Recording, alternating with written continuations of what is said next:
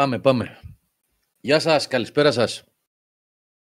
Έχουμε ξεκινήσει, να μιλάω μόνος μου. Έχουμε ξεκινήσει. Έχουμε ξεκινήσει. Είμαστε on. Αφού σου έδωσα το... Μου έδωσες... Q, on Q. Καλησπέρα σας, παιδιά. Καλώς ήρθατε. Είναι Δευτέρα δύο Οκτωβρίου. Καλό μήνα, καλή εβδομάδα σε όλους σας. Καλό φθινόπωρο. Τώρα και ημερολογιακά καλό φθινόπωρο. Θερμοκρασιακά, εντάξει, όχι ακόμα πολύ, αλλά... Λοιπόν, ε, Δευτέρα σήμερα, webcast ε, αριθμός πεντακόσια πενήντα οκτώ από το Game Over τζι αρ. Στην παρέα, στα μικρόφωνα σήμερα είναι ο Γιώργος Καλύφας από το Μαγευτικό Αιγάλεω. Για όσους βλέπουν ε, αριστερά επάνω στο παράθυρο. Στη μέση, ξυρισμένος, περιποιημένος σήμερα, από τη μαγευτική Μυτιλίνη. Αυτός ο Οκτώβριος, οπότε έπρεπε να εμφανιστούμε καυτά αγόρια.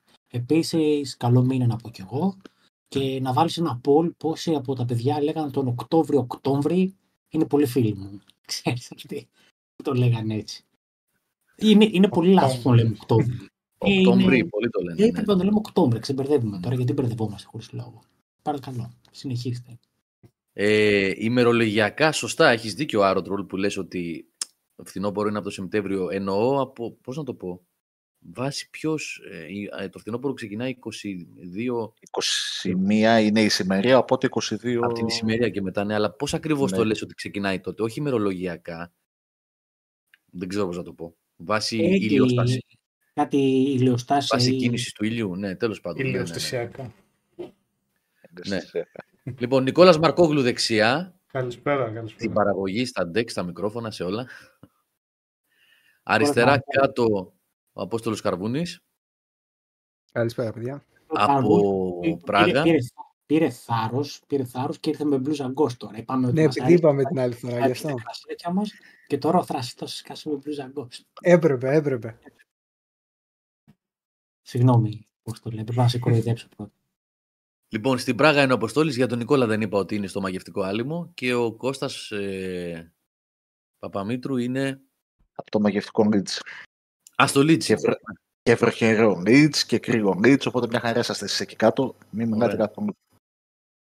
Λοιπόν, να πω μια καλησπέρα στα παιδιά που είναι στο, στο chat, που έχουν μπει από πολύ πολύ νωρίς. Να πάω λίγο πάνω για να δω. Λοιπόν... Είναι πάρα πολύ. Ευθύμης, Δαίμονας, Space X Lover, Γιώργος Σιγάλας, Γκάτοα, Τζον τζέι πι, ο Γιάννης μας, καλησπέρα. Φόρους, ο Μιχάλης μας, επίσης εφημερία σήμερα. Ο Μιχάλης Χασάπης εννοώ, δόκτωρ. Δημήτρης Βλάχος, πρώτο φρίκ. Όλο δεν ξέρεις βάζουμε το Χασάπη, εφημερίες, τι πράγμα είναι αυτό. Τι είπες, τι είπες, τι είπες.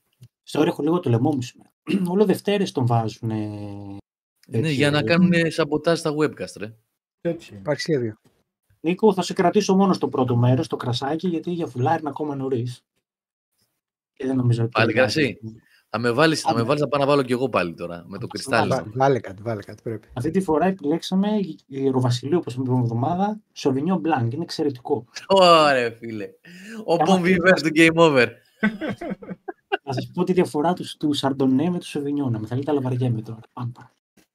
Σαρντονέ πίνουνε όλα τα μίλφ στο Λος Άντζελες που πήγαινα, να ξέρεις. Το βράδυ που βγαίναμε, το βράδυ που βγαίναμε και πηγαίναμε στα μπαράκια, όλα τα μίλφ, οι γυναικοπαρές, Σαρντονέ. Ε, σε φάση παραγγείλανε, βάλτε μου ένα Σαρντονέ.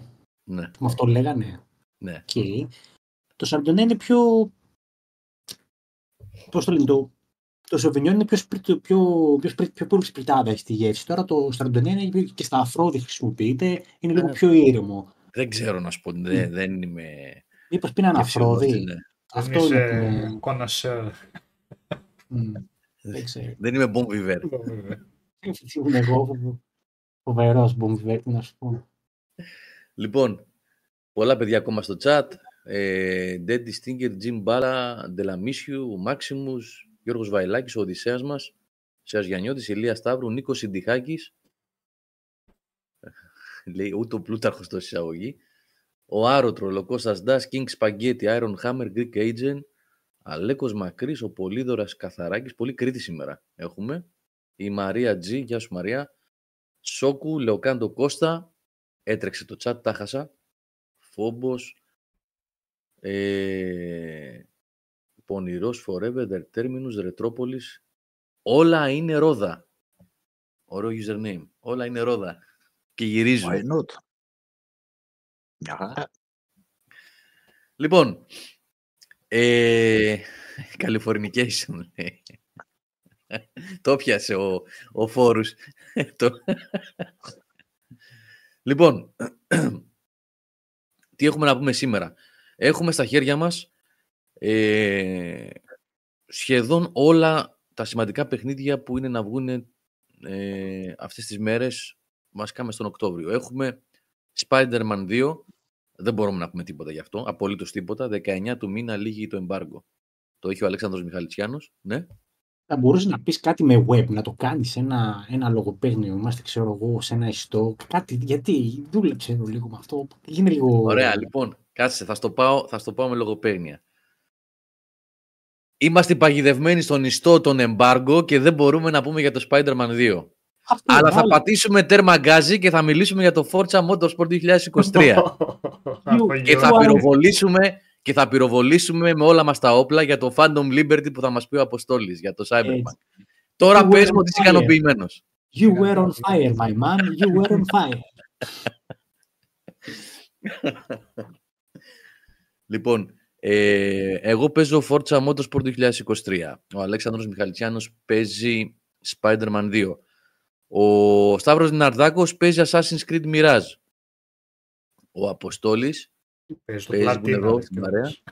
Ε? Το Πλατίνα ρε κιόλας. Ποιο? Ο, ο Σταύρος. Παίζει. Παίζει. Πολύ πιθανό. Ε, ο Αποστόλης παίζει ε, Phantom Liberty. Cyberpunk Phantom Liberty. Ε, ο Πλωμαριτέλης δεν ξέρω τι παίζει. Οπα. Ακούω και μικρόφωνα τέτοια. Παλεύει να τελειώσει το Baldur's Gate και τα έχει βρει μπαστούνι τώρα στο τρίτο chapter με δύσκολες μάχες και, και δώσει του reload. Και γενικά πέρασε ένα Σαββατοκύριακο καθυλωμένος. Νομι, νομίζω ότι δεν επικοινώνησε με άνθρωπο το Σαββατοκύριακο. Έχω, έχω την εντύπωση γιατί το έτρεξα λίγο το παιχνίδι να παίξω. Δεν είχα βρει χρόνο. Αλλά ναι, εκεί. Ρε παιδάκι μου, δεν το τρέχεις το παιχνίδι. Το παιχνίδι αυτό δεν το τρέχεις. Το παιχνίδι αυτό το παίζεις σιγά σιγά. Με το πάσο σου, το απολαμβάνεις. Και κάποια στιγμή θα τελειώσει, εντάξει. Ναι, γιατί γιατί το κάνεις έτσι τόσο ψυχα... Τι ψυχαναγκασμός είναι αυτό, γιατί έτσι ρε παιδί μου το έτρεξα. Ξεκίνησα πέντε Σεπτεμβρίου, δεν το τρέχω κιόλας. Απλώς είχα το Σαββατοκύριακο χρόνο να παίξω, το τρέχω ενώ ότι έπαιξα πολύ, δεν το, δεν το βιάζουμε, δεν πατάω skip στους διαλόγους. Ακόμα, απλά έτσι, το μόνο που δεν κάνω όταν κάνω ηλίθιες επιλογές, γιατί κάνω μπόλικες λίστα γενικά στη ζωή μου, αλλά και στο Baldur's Gate. Ε... Πώς το λένε, δεν το κάνω reload, δεν το αφήνω να παίξει κανονικά το, το playthrough με τις φλακίες. Και αν μείνω μόνος μου στο τέλος, όλοι θα με παρατήσουν οι, οι companions. Να σου πω Νίκο, εγώ το έχω κατεβάσει, το έβαλα το Σαββατοκύριακο και κατέβηκε. Μόλις τελειώσω με το Forza, mm. λέω να το επιχειρήσω, οπότε να κανονίσω, στο πι ες φάιβ το έχω, να κανονίσω να με κουβαλήσεις. Δεν πάει έτσι. Και πώς δεν πάει, να με κουβαλήσεις με άλλο τρόπο, να παίξουμε λίγο μαζί, να μπω στο ρυθμό.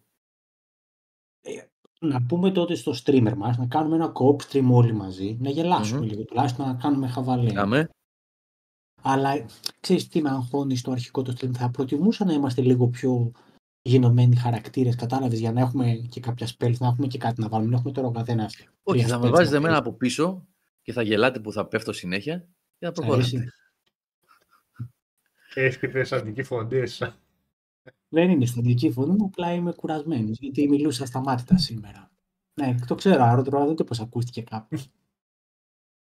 Λοιπόν, πάμε παρακάτω. Λοιπόν, ε, για το Xbox που ρωτάνε τα παιδιά, δόχι, δεν λύθηκε το πρόβλημα. Έχω δανειστεί το Series X από το Λάμπρο Δημακόπουλο, ο οποίος δεν το χρειάζεται αυτές τις μέρες, οπότε βρέθηκε λύση, με το account του Λάμπρου παίζω. Είπαμε, θα του φορτώσω, έχουν σκάτσει κάτι διαμαντένια achievements το πρώτο δίωρο. Οπότε θα, το, θα αποσκώσει και ο λογαριασμός του. Ε, Alan Wake δύο όχι ακόμα. Θα πρέπει να δούμε τι θα γίνει με το Alan Wake. Είναι δύο, πολύ νωρίς. Τέλειο Οκτωβρίου βγαίνει. Οκτωβρίου. Οκτωβρίου.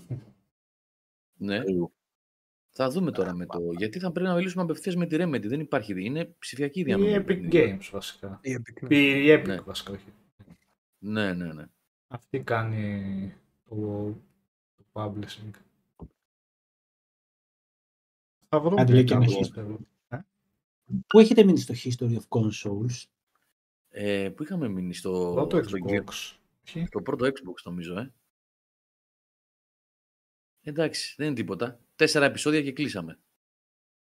Τι έχετε να πείτε, λέει ο Χάμερ, για την πατάτα που έκανε η Στέγκα με την ακύρωση Χαϊένας. Α, η, η, η Creative Assembly. Πατάτα από ποια σκοπιά το λες, ξέρω εγώ. Πάχαν τους λόγους τους. Ένα προχωρημένο project όταν ακυρώνεται, ε, ξέρω εγώ, δεν το κάνει ελαφρά την καρδία μια εταιρεία φαντάζομαι και αυτό πρέπει να είναι στην ανάπτυξη. Hey, μέχρι η πατάτα από... ήταν και πιο... Εντάξει, Creative έλα, σε, πες πώς. Με... Μέχρι πριν από ένα εξάμηνο το προμοτάραν ακόμα στις ναι, εκθέσεις. Και νομίζω, ναι, το είχαν πει, ήταν hands-on τουλάχιστον από δημοσιογράφους. Ε, εντάξει, η Creative Assembly γενικά δεν της βγαίνει, οπότε πάει να προσπαθήσει κάτι πέρα από τα στεγανά των Total War. Total War. Είτε θα βγάλει αποτυχίες, είτε θα βγάλει καλά παιχνίδια που δεν, τα, που δεν στηρίζονται όσο θα έπρεπε. Όπως το, το Alien. Το Alien Isolation βασικά, όπως πάθαμε. Εντάξει, είχε βγάλει και ένα Viking, αν θυμάστε, το οποίο ήταν συμπαθητικό. Το Viking, Battle for Asgard. Battle for Asgard, τώρα δεν το λες ότι. Εντάξει, είχε θέματα το παιχνίδι κάποια, αλλά ήταν και καλό, οπότε δεν το λες και ακριβώς αδικημένο. Αλλά είχε βγάλει, αν θυμάστε, και το Spartan Warrior, το οποίο... Το Spartan, ναι, Total Warrior. Total Warrior, το οποίο είχε βγει σε μια εποχή που ήταν και God of War και αυτά και ήταν ε, τεχνικά επίκως απαράδεκτο στον οπτικό τομέα. Ε, ποιος ξέρει, πήγαν να βγάλουν ένα looter shooter, όχι, sorry, όχι looter shooter, ένα competitive τέλος πάντων shooter. Ε, Φαντάζομαι κάτι να τους πήγαινε τόσο καλά. Κάτι θα ήταν, δεν τα ακυρώνω έτσι, δεν θα φαντάζομαι να ακυρώνω έτσι. Μπορούσε με το, με το Ιένας και το πτώμα του παιχνιδιού μπορούσε να παίξει καλύτερα, Νικόλα. Εσένα, για αυτό το έχουμε εσένα, όλο κάνεις παρατηρήσεις, εσάς έχουμε για δίτα τα λογοπαίγνια. Πέρα από όλα τα υπόλοιπα. Αλλά είσαι παθηκός λογοπαίγνης. Τόσα χρόνια κάνουμε εκπομπές, δεν έχετε μάθει ακόμα, αυτό θέλει να πει. Δεν εγώ δεν μπορώ, ναι. Στο πιάτο τα έχετε. Ναι. Ή ξέρω εγώ ότι η Remedy, που Remedy σημαίνει το ιατρικό, θα δώσει τη λύση και εκεί μπορούσε να παίξει. Δηλαδή στο πιάτο τα αστεία, αλλά λέω μη σας διακόπτω συνέχεια με τις βλακίες. Αλλά το Ιένας και το Σαν, σαν Ιένα η Σέγγα κατασπάραξε το κουφάρι ναι, του. Το κουφάρι του Ιένα. Έτσι, έτσι, έτσι. Είναι κάτι που θα έλεγα εγώ. Πάρα πολύ ωραία. Είστε εκπληκτικοί σήμερα, μπράβο. Ε... Ναι. Δεν ξέρω, λετεύτη, έχω χάσει την επαφή με τα Total War, λέει, λετεύτη και τώρα το Total War Φαραώ είναι ρισκίν του Τρόι. Δεν έχω χάσει την επαφή με αυτά. Μπορεί να πεις και το άλλο. Λέει ότι και Λουίτζι, μπράβο, είσαι ο καλύτερος και γυναίκα στο Λούμπεν που παίρνουν από το Μάγις που λέει, μπράβο, είσαι Έλληνας. Δεν έχω λόγια. Δεν έχω λόγια. Τουλάχιστον μας έμεινε ένα ωραίο τρέλερ που είχαν βγάλει από το ένας, αυτό και τίποτα παραπάνω. Δεν ξέρω αν είδαμε και gameplay από αυτό το κανονικά. Λοιπόν, ε, θα πω εγώ μόνο λίγες κουβέντες για το, γιατί υπάρχει εμπάργκο για τις τέσσερις του μήνα. Δεν ξέρω αν θα προλάβω να το έχω έτοιμο το κείμενο. Θα, πιστεύω θα προλάβω να βγει Τετάρτη. Για ε, το Forza λες τώρα. Για το Forza, ναι. Ε, Θα πω δύο-τρία πράγματα γιατί εντάξει τώρα έχουν βγει τόσα βίντεο στο Digital Foundry, έκανε ένα... Γιατί μεταξύ μας είμαστε. Μεταξύ μας είμαστε. Παράξεις. Καλά, δεν πρόκειται να πω κάτι που σπάει, ας πούμε, να το πω έτσι, τα εν ντι έι, τα embargo κτλ. Ε, δύο-τρεις κουβέντες μόνο, μέχρι να, να γραφτεί το κειμενάκι. Αυτό που, που βλέπω μετά από... Τώρα τα συζητούσαμε λίγο πριν βγούμε στον αέρα. Ε, εφτά χρόνια. Ναι. Sorry, βλέπω το άλλο τώρα. Τα σχόλια του Aerotroll. Αυτά ξέρουν να βγάλει ένα παιχνίδι Σέγγα. Χαϊένας κούκος δεν ξέρει τι να ανοίξει. Αυτό ήταν σε φέρλιο. Πού είναι το ηχητικό εφέ. Ναι. Ναι, ναι, wait for it. Πού το?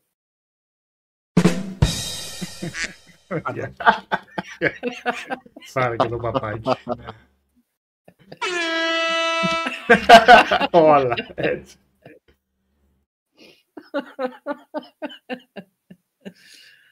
Λοιπόν, πολύ γρήγορα για το Forza. Θα πούμε πιο πολλά την επόμενη εβδομάδα και θα διαβάσετε βεβαίως το κείμενο μέσα στην εβδομάδα που θα βγει.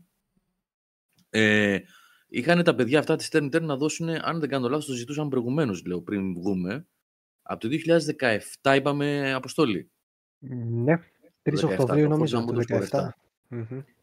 Και είναι μια περίπτωση περίεργη ε, που ε, οι Playground Games με τα Forza Horizon ξεκίνησαν μετά από την Turn δέκα, παίρνοντας την τεχνολογία και εν πολλοίς και τεχνογνωσία από την Turn δέκα και το πήραν στο πιο arcade και έχουν φτάσει εκεί που έχουν φτάσει. Τα έχουμε ξαναπεί για τα Forza Horizon. Παίζουν μόνα τους. Είναι... Δεν μπορεί να τα αγγίξεις τίποτα σε αυτό το είδος, στο arcade racing, ούτε The Crew, ούτε τίποτα. Ε... Το Forza Motorsport όμως έχει πάντα στο πεδίο του console gaming το αντίπαλον δέος που είναι εδώ και είκοσι πέντε χρόνια, το που λέγεται Gran Turismo. Οπότε πάντα υπάρχει ένα πολύ ε, μεγάλο μέτρο σύγκρισης, ένα έτσι... πώς θα το πω, δύσκολο και σκληρό μέτρο σύγκρισης για τα Forza Motorsport. Ε, μέχρι και το πέντε νομίζω τα πηγαίνανε πάρα πολύ καλά και το έξι νομίζω ήταν καλό, το επτά ήταν που ήταν λειψό και το πρώτο του One. Το πρώτο του One ποιο ήτανε, το πέντε. Το πέντε ήταν, νομίζω ήταν, το πέντε ήταν, πέντε. Που έλειπαν πολλά αμάξια και ναι. Είχε και κάτι με κάρτες, δεν θυμάμαι, κάτι που έπρεπε κάπως να τα πάρεις ναι. Τα αμάξια περίεργα. Ναι, δεν τα παίρνεις από... Κάτι τέτοιο ήταν, ναι, ναι. Ε, έχουν και επτά χρόνια απουσίας από την αγορά, οπότε ε, έχουν πολλά να αποδείξουν και να δείξουν αυτή τη φορά. Αυτό που έχω δει μέχρι στιγμής εγώ είναι ένα πολύ εντυπωσιακό παιχνίδι, μεγάλο, ε, με όλα όσα θα περίμενε κανείς από ένα σύγχρονο racer, κάποια θέματα, αλλά ε, τα θέματα αυτά φαντάζομαι ότι είναι καθαρά θέμα χρόνου, ε, χρόνου ε, που με κάποια updates πολύ πολύ σύντομα θα έχουν διορθωθεί. Ε, είμαι πολύ ευχαριστημένος εγώ από το μοντέλο χειρισμού των ε, οχημάτων και την αίσθηση που έχουν ε, τα οχήματα στο δρόμο, την αίσθηση, τη διαφορετικότητα μεταξύ τους. Προφανή πράγματα είναι αυτά για ένα racer αυτής της κατηγορίας. Εννοείται ότι τα οχήματα θα έχουν άλλο βάρος, άλλη αίσθηση, άλλη συμπεριφορά, αλίμονο δηλαδή σε ένα... ή sim racer, γιατί δεν τα λες ακριβώς simulation τα Gran Turismo και τα Forza Motorsport.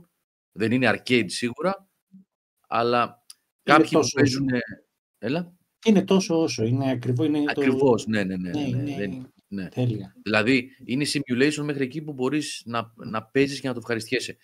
Βέβαια, έχει τα driving assists, που άμα τα βγάλεις στο παιχνίδι δυσκολεύει πάρα πολύ, αλλά τέλος πάντων είναι προς το sim πάντα τα παιχνίδια αυτά. Αυτό με, με τα... Ε, ε, ας, ας, θα σου το πω μετά, γιατί είναι λίγο... Ε, ίσως λίγο ναι. Παράτηρο. Πες.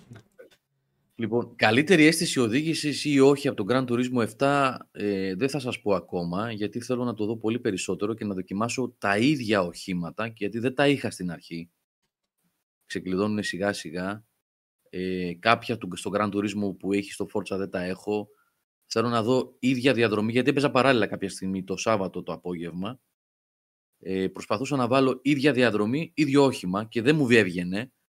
Ε, αλλά όσο ξεκλειδώνω και στον Gran Turismo βέβαια και στο Forza θα μου κάτσει για να κάνω μια έτσι τυπικά ας πούμε έτσι, σύγκριση ίδιο αυτοκίνητο με ίδιες προδιαγραφές να το πω έτσι και ίδια διαδρομή. Αυτό που δεν μ' άρεσε ήτανε... Οι μέχρι στιγμής πίστες που έχω δει δεν έχει πολλές, πολλές πίστες. Δεν ξέρω, είχαν γράψει κάτι ότι θα βγει με λίγες πίστες. Κάπου... Ε, είχε υποθεί είχε... αυτό ότι δεν θα έχει τόσο πολλές αρχικά. Ναι. Και ε, μέχρι ναι. στιγμής έχω παίξει σε πολλές οι οποίες είναι φαντασιακές αυτό που λέμε. Δηλαδή του παιχνιδιού, δεν είναι πραγματικές. Ε, αλλά και αυτό με επιφύλαξη το λέω, γιατί παίζω και προχωράω και ξεκλειδώνω κτλ. Ε, και έχει και ένα career mode εντελώς διαφορετικής φιλοσοφίας από τον Gran Turismo. Το, καλά, το Gran Turismo δεν έχει ακριβώς career mode, είναι ένα άλλο πράγμα.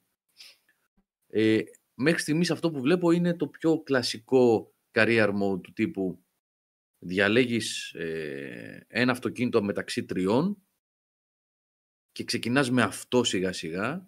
Έχει εντελώς άλλη φιλοσοφία, δηλαδή αγώνα με τον αγώνα. Έχει υποχρεωτικό practice σε κάθε αγώνα, το οποίο μπορεί να ενοχλήσει πολλούς αυτό. Γιατί υπάρχουν αγώνες με τέσσερις, τέσσερα laps και Sony και ντε πρέπει να κάνεις τέσσερα laps για να πιάσεις, να κάνεις, ε, πώς λέγεται? Pole position. Pole position, ευχαριστώ. Mm-hmm. Ε, και μετά να παίξεις άλλα τέσσερα. Αυτό κάποιοι που θέλουν να προχωράνε γρήγορα στο career μπορεί να ενοχλήσει. Για την ώρα δεν έχει skip το, το practice mode, το, το practice round, το πω έτσι.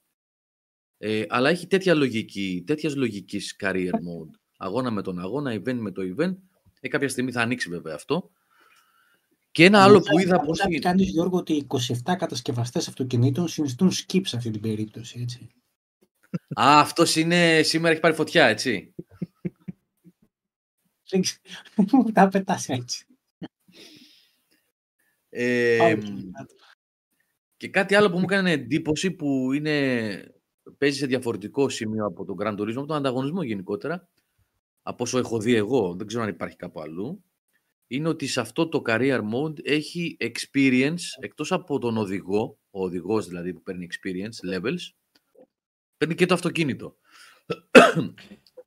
που συνεπάγεται αναβάθμιση του αυτοκινήτου όσο χρησιμοποιείται. Δηλαδή, χρησιμοποιείς ένα αυτοκίνητο, το αυτοκίνητο παίρνει car level, και μετά, αναλόγως με τα levels, παίρνεις experience points, τα οποία ε, τα χρησιμοποιείς σε αναβαθμίσεις μηχανικές, του σώματος του αυτοκινήτου, εξατμίσεις, λάστιχα, ζάντες κλπ. Αγοράζονται δηλαδή με experience points αυτά τα πράγματα. Αυτό, επειδή το συζητούσαμε και πριν βγούμε, μου κάνει λίγο, λίγο αντίθετο προς, το, προς ένα παιχνίδι που θέλει να πηγαίνει προς το ρεαλισμό. Το να παίρνει εξπί το ίδιο το αμάξι για να το κάνεις να βαθμίσεις. Ναι. Σε ένα τέτοιο παιχνίδι δεν θα έπρεπε να λειτουργεί με, με κάποιο χρηματικό έπαθλο, παίρνει... ξέρω εγώ. Ανάλογα να κάνεις την επένδυση στο αμάξι, σε όποιο αμάξι θέλεις. Με ένα τρέχεις μπορεί να θες να δανειστείς τα λεφτά σε άλλο. Ε, ή να παίρνει πήρα, ξέρω εγώ, η ομάδα, το, το brand, ας πούμε, το αυτοκίνητο, η μάρκα. Και να ξεκνιδώνονται, ας πούμε, σταδιακά κάποια... Ε, ναι, κάπως ακούγεται αυτό. Διαισθητικά ναι, το λέω. Τώρα, άμα το παίξεις, μπορεί να βλέπεις ότι όντως ταιριάζει αυτό το, το σύστημα. Γι' αυτό σαν ναι, ερώτηση αυτό το λέω. Το λέω να, το, να, το δω, να το δω στην πορεία περισσότερο αυτό πώς πάει. Ε, βέβαια, δεν ξέρω αν θεωρείτε. Το ίδιο θα ήταν και με τα credits, βέβαια, αν συνέβαινε αυτό. Ε, αν ε, μέσω της εμπειρίας, ας πούμε, έτσι κι αλλιώς αυτά τα αυτοκίνητα σε τέτοια παιχνίδια είναι αναλώσιμα. Γιατί συνεχώς βρίσκεις κάποιο άλλο, αναβαθμίζεις κάποιο άλλο. Αλλάζεις κατηγορία, αλλάζεις event. Αυτό πρέπει να το δούμε με τα experience points. Πάντως, είναι κάτι που δεν το έχω ξαναδεί σε τέτοιο παιχνίδι, σε τέτοιου είδους παιχνίδι.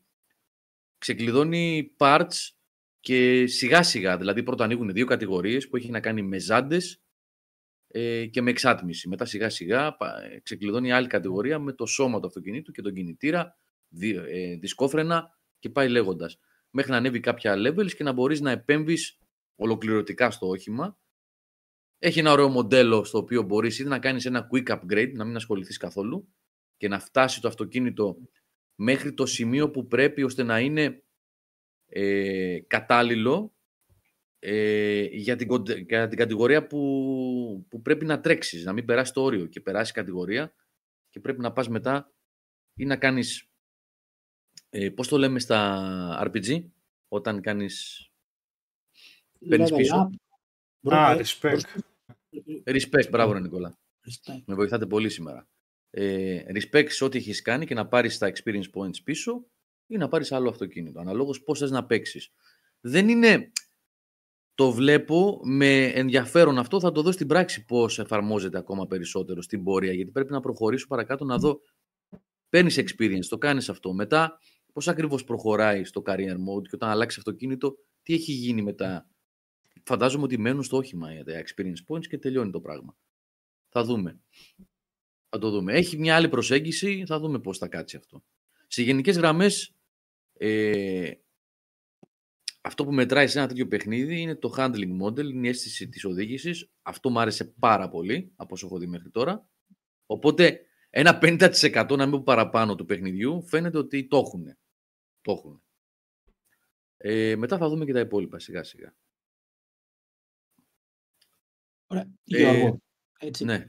Αν τελείωσες... Ναι, αυτά, δεν θέλω να πω κάτι άλλο ακόμα, γιατί oh. και περισσότερο θέλω να παίξω και δεν είναι και η ώρα, δεν επιτρέπεται oh. κιόλας για περισσότερο. Αν απομνήμεις, έτσι, μπαμ μπαμ, τώρα να πούμε δέκα ραλάκια, ραλάκια τα λέγαμε πάντα, τα πιο iconic, έτσι, τα, αυτά που φέρανε κάτι διαφορετικό, τι σας έρχεται στο μυαλό, στο genre, ρε παιδί μου. Δηλαδή, οκ, okay, το pole position μου, έρχεται, εμένα μου έρχεται το Colin McRae που έπαθα την πρώτη πλάκα της ζωής μου, άνοιξε άλλος κόσμος, ξέρω εγώ. Λοιπόν, ε... racing παιχνίδια... Mario Kart. Το δέχομαι, το ακούω. Gran Turismo δύο. Το ένα βεβαίως που κάνει τον μπαμ, αλλά το δύο ήταν το... Σωστό, πιο μπαμ. Ε, Colin McRae Rally δύο. Το δύο, οκ, okay, ναι. Ναι, το δύο. Ρε εσύ πες του Σέγκα, του Σέγκα που είχε βγει και στο Σέγκα. Σέγκα Rally, δεν μπορείς να μην το πεις το Σέγκα Rally. Δεν εννοούσε το Σέγκα Rally. Δεν μπορεί να λυθεί το Σέγκα. Βγήκε Saturn και launch title ήταν και στο... Και στο Dreamcast. Το Mega Drive, πώς το λέγανε, από τα πολύ πρώτα θετή. Ποιο ρε, ποιο λες, ποιο λες. Άντε θα μου ήρθε, θα μου ήρθε. Εγώ θα πω, δεν είναι πολύ γνωστό, αλλά εγώ το θεωρώ εξαιρετικό παιχνίδι και αδικοχαμένο που δεν συνεχίστηκε. Rally Sport Challenge, το mm. πρώτο Xbox. Mm. Στο πρώτο Xbox. Ε, το είχα συμπαθήσει πολύ αυτό, mm. τότε που έπαιζα. Αμένα μ' άρεσε πάρα πολύ. Πάρα πολύ. Φοβερή αίσθηση της οδήγησης, φοβερό, ήταν φοβερό παιχνίδι. Ε, Hydro Thunder, με βάρκες. Mm. Τώρα τα έχουμε βάλει λίγο μαζί αυτά όλα, έτσι. Δεν πειράζει. Ό,τι, ό,τι τρέχει. Ό,τι τρέχει. Συμφωνώ πάρα πολύ με τον Black Cube που στο Need for Speed. Παιδιά, συγγνώμη λίγο. Συγγνώμη λίγο. Το γιατί κάτι άκουσα έξω. Με συγχωρείτε λίγο, mm. γιατί νομίζω ότι κάποιος με φώναξε απ' έξω. Δεν είμαι σίγουρος. Με συγχωρείτε mm. λίγο, ε. Σου φωνάζει συχνά, Γιώργο, θες να το συζητήσουμε. Λοιπόν. ε, ναι, το Underground, το ένα ή το δύο όμως, δεν ξέρω. Okay, γιατί... Both. Okay. Το, το, ένα, το δύο ήταν πιο open world, ας πούμε. Το... Ναι, το ένα νομίζω ήταν πιο straight. Πιο straight, ναι. Πιο... Mm. Βέβαια, εγώ πιστεύω ότι από τα Need for Speed το Most Wanted ήταν το... Από αυτηγία δηλαδή, ας πούμε, σε εισαγωγικά. Νομίζω ότι το πρώτο Most Wanted, το, το original Most Wanted, γιατί έχει βγει και επανέκδοση, το original το Most Wanted ήταν ε, τρομερό, πιστεύω. Υπονώ πολύ. Ωραία, που μου βάγατε τώρα. Και θα ψηφίσω κι εγώ. Α, έβαζα παραπάνω, παιδιά, με συγχωρείτε, αλλά δίνει μόνο τέσσερις επιλογές. Είναι πολλά παραπάνω που θα μπορούσαν να μπουν σε μια ερώτηση. Ποιο θεωρείται πιο ιστορικό racing. Ποιο, θα θα μπορούσαμε να πούμε και το, το άλλο του PlayStation, το Wipeout, maybe. Είναι πολλά, ναι. False alarm, παιδιά, συγγνώμη. Κάποιος φώναζε απ' έξω, Γιώργο, αλλά δεν είναι για μένα. Ναι, είναι και τα Test Drive. Εγώ φοβήθηκα μην, μην ήταν από τη Microsoft και ήρθαν από το εφ μπι άι γιατί μιλάμε για το Forza. Rock and Roll Racing και έτσι που λέω δεσίας. Αλλά ξεχασμένο εντελώς, αλλά φοβερό ήταν. Εγώ μου τη Rock and Roll Pizza θυμάμαι. Που υφαντεί τώρα το Rock and Roll Racing. Ούτε καν, ούτε καν. Ήτανε τη Blizzard αυτό το Rock and Roll Racing. Το Distraction Derby, το δύο, το δύο το Distraction Derby. Ναι. Ναι. Γιατί είναι και κανονικό είδος, έτσι, δηλαδή κάνει κάτι... Είναι κάτι και το Burnout, είναι... Ναι, εντάξει, δεν μεταβάλλουμε όλα και το... Ε, άμα βάλαμε το Mario Kart, εντάξει, το Burnout είναι και αυτό... Ήταν κορυφή. Έκανε όνομα. Το Midnight Club ήταν πολύ ωραίο. Το παράτησε Rockstar αυτό το franchise. Και της Drive. Της Rockstar, ε, ναι. Της Rockstar, ναι. Εγώ θα βάλω και το Drive Club, το οποίο ήταν ένα... Να μην την πω τη λέξη τώρα, με συγχωρείτε. Φοβερό παιχνίδι, μυστερό παιχνίδι, το οποίο για κάποιο λόγο... παρατήθηκε, αδικήθηκε, δεν ξέρω και εγώ τι έγινε με αυτό το παιχνίδι.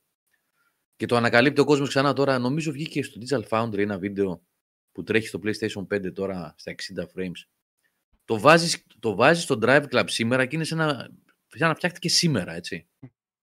Σαν να φτιάχτηκε σήμερα. Παιχνίδι, τρόπος του λέγει, ρε παιδί μου. Παιχνίδι του δύο χιλιάδες δεκατρία, πότε είναι, δεκατέσσερα, ναι, του PlayStation τέσσερα. τέσσερα. Αυτό δεν μπορείς να το αγοράσεις πλέον, νομίζω, ε. Το έχουν κατεβάσει. Του Drive Club. Το έχουν κατεβάσει, ναι. Το έχουν κατεβάσει. Δεν μπορείς να το πάρεις digital, άμα βρεις καμιά κόπια πουθενά στα άκυρα. Εγώ το έχω σε δισκάκι, οπότε όταν βάλεις το δισκάκι μέσα, το τσιμπάει. Ναι, ναι, ναι, εντάξει, το τσιμπάει. Για Rage Racer, άρα, δεν ξέρω. Έχω δοκιμάσει κάνα δύο Rage Racer, αλλά δεν ξέρω. Δεν με κέρδισαν ποτέ τα Rage Racer. Παιδιά, πριν εγώ έψαχνα το, το, το Virtua, να ξέρετε. Το Virtua Racing, να θυμάστε, στο, που ήταν στο τριανταδιάρι το, mm, το Mega Drive. Το Mega Drive. Και στο Saturn είχε βγει. Πήγε ο Καλυφάκος. Κάτι ψάχνει. Έμεινε από μπαταρία στο ηλεκτρονικό τσιγάρο. Και πώς λεγόταν, ρε παιδιά, εκείνο το, το Racing Game, το οποίο όντως είχε το μεγαλύτερο χάρτη που έχουμε δει ποτέ σε game. Αλλά ήταν λίγο σάπιο. Το Fuel. Το Fuel. Fuel, που ήταν όλα εντάξει, αυτό, αυτό, αυτό ήταν, ναι, αυτό είχε κάτι χιλιάδες τετραγωνικά μέτρα, ε, χιλιόμετρα, αλλά ήταν ε, όλο random generated, δεν πολύ πεζόταν mm. αυτό. Δεν... Μέτριο ήταν. Σαν gimmick ήταν πιο πολύ. Είχα φάει τον παπά και εγώ και μόλις είδα τι ήταν, έπρεπε να πας να κάνεις αποστολές δεκαπέντε λεπτά οδήγητα, αντέκανα μια έστεξη. Έπρεπε να πας με το αμάξι, ε, δεν μπορούσες να το πάρεις από μενού. Ε, ναι. Α. Είναι, αυτά είναι τα πιο... Γι' αυτό με είχε εκνευρίσει το Underground δύο που λέγαμε πριν. Mm. Γιατί έπρεπε να πας, δεν μπορούσες να το κάνεις από το μενού. Ναι. Ε, άσε με τώρα. Ε, και ε... τα τόκα που λέω όμω, αλλά αυτά είχαν και σενάριο μέσα και είχαν και καλές κασίες, τα είχαν δουλέψει. Ήταν τόκα Race Driver πιο μετά, δεν λεγόντουσαν που είχαν τις κασίες. Ναι, τόκα Race Driver, ναι, ναι, ναι. Θυμάστε επίσης, να... προσθέτω, προσθέτω εδώ για τους παλιότερους, δεν ξέρω αν το είπατε την ώρα που έλειψα, το πρώτο test drive στην Amiga, το οποίο με τα σημερινά δεδομένα είναι crude που λένε, είναι πρωτόγωνο τελείως, αλλά φανταστείτε εκείνη την εποχή, έτσι χίλια εννιακόσια ογδόντα επτά, ογδόντα οκτώ, ογδόντα εννιά, που οι υπολογιστές ακόμα είχαν πορτοκαλί οθόνες, οι περισσότεροι, τα, τα, οι υπολογιστές αυτά που λέμε πι σι δηλαδή. Hercules. Ναι. Λοιπόν, και βάζαμε Άντε. το test drive που έβγαζε τα μοντέλα, τη Ferrari και την Porsche και τα λοιπά να διαλέγεις με απόλυτη λεπτομέρεια για την εποχή. Ε, συμπαθητική οδήγηση, οι ίδιες διαδρομές, δύο διαδρομές όλες και όλες είχε, αλλά ήταν ιστορικό. Ήταν από τα πρώτα, ε, τα πρώτα παιχνίδια που κάνανε το άλμα, ας πούμε, προς το ρεαλισμό, με πολλά εισαγωγικά ρεαλισμό, έτσι, πολλά εισαγωγικά. Σε Sim Old School θα πας στο Βέτε, αν το θυμάστε. Το βέτε, κανείς. Όχι, δεν θυμάμαι αυτό. Να βρεις και να το βάλεις. Εγώ ένα φόρμουλα είχα στο τριάντα έξι που ήταν πολύ καλό. Με McLaren, Williams και Ferrari. Της Acclaim λες, το, το τζι πι της Acclaim. Το οποίο είχε βγει και σε μηχανές. Αυτό ήταν εξαιρετικό. Mm. Αυτό ήταν ο πρώτος μου έρωτας, ξέρω εγώ. Τότε που είχαμε, το παίζαμε στο δύο ογδόντα έξι, έτσι, να το κάνουμε χρώματα. Και μάλιστα δεν έχεις κανένα λόγο να μην δεν πάρεις τη McLaren, αυτό είναι το πρόβλημα. Δηλαδή, μα το έβλεπες στα και... στατιστικά, δηλαδή, και δεν το είχαν κάνει balance καθόλου. Πραγματικά. Μόνο, μόνο, μόνο μου φαίνεται επειδή είχε λίγο καλύτερο acceleration η Ferrari. Η Ferrari είχε τέρμα acceleration, αλλά δεν είχε τελική καθόλου. Επομένως, ε, δεν είχε νόημα. Στο Μονακό. Σε περνούσαν όλοι για πλάκα. Α, βρήκες test drive και έχεις βάλει ναι. εδώ και πέρα. Ναι. Την έπρεπε. Ναι. Δεν είναι.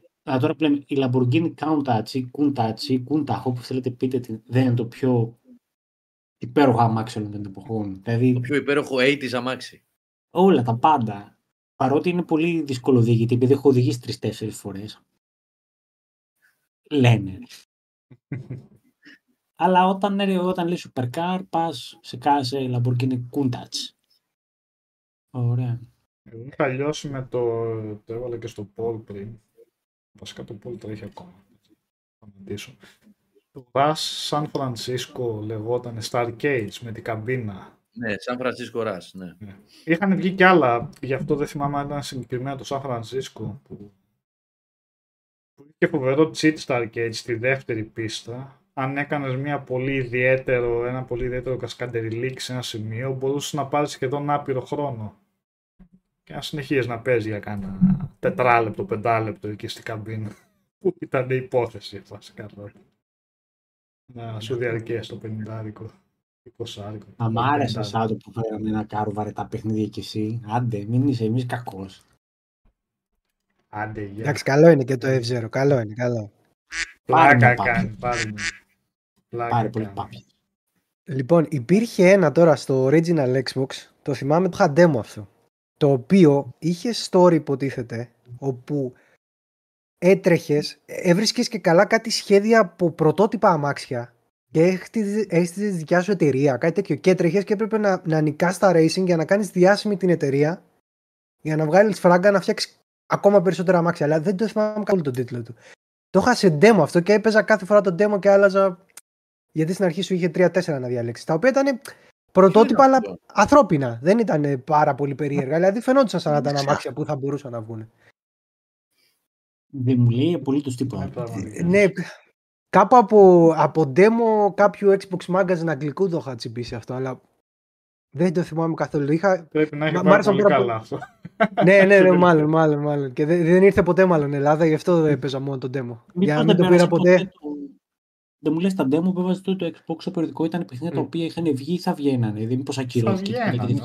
Νομίζω... Κατά ανάγκη ότι είχαν βγει. Νομίζω και τα δύο. Νομίζω και τα δύο. Yeah. Γιατί εγώ είχα παίξει, ας πούμε, και Brute Force που νομίζω είχε βγει yeah. τότε που το είχα παίξει στο demo. Αυτό με τους τέσσερις που yeah, ήταν. Yeah, μεγάλη επιτυχία.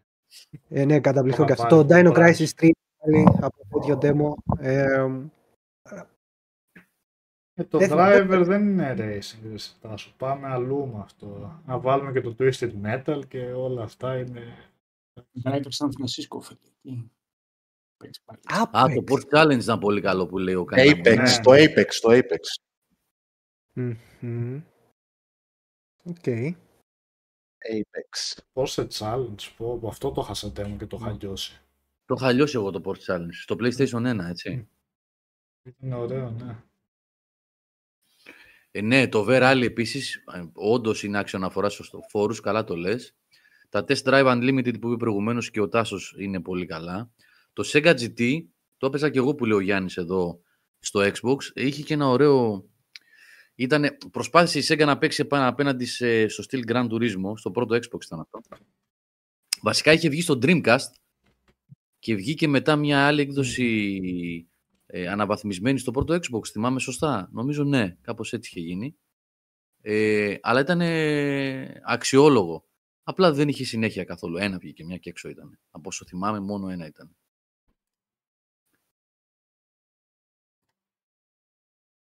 Μεταλλοσυζήτηση. Α, έχετε ανάψει φωτιές εσείς. Μετά, στο τέλος, μετά. Όταν θα πάμε για ύπνο, εμείς θα ακούσουμε τη μεταλλοσυζήτηση. Θα μου κρασάρουν τον υπολογιστή εδώ. Ναι. Θα μας κλείσει η μαφία. Η μαφία που δεν θέλει να μιλάμε για μετά.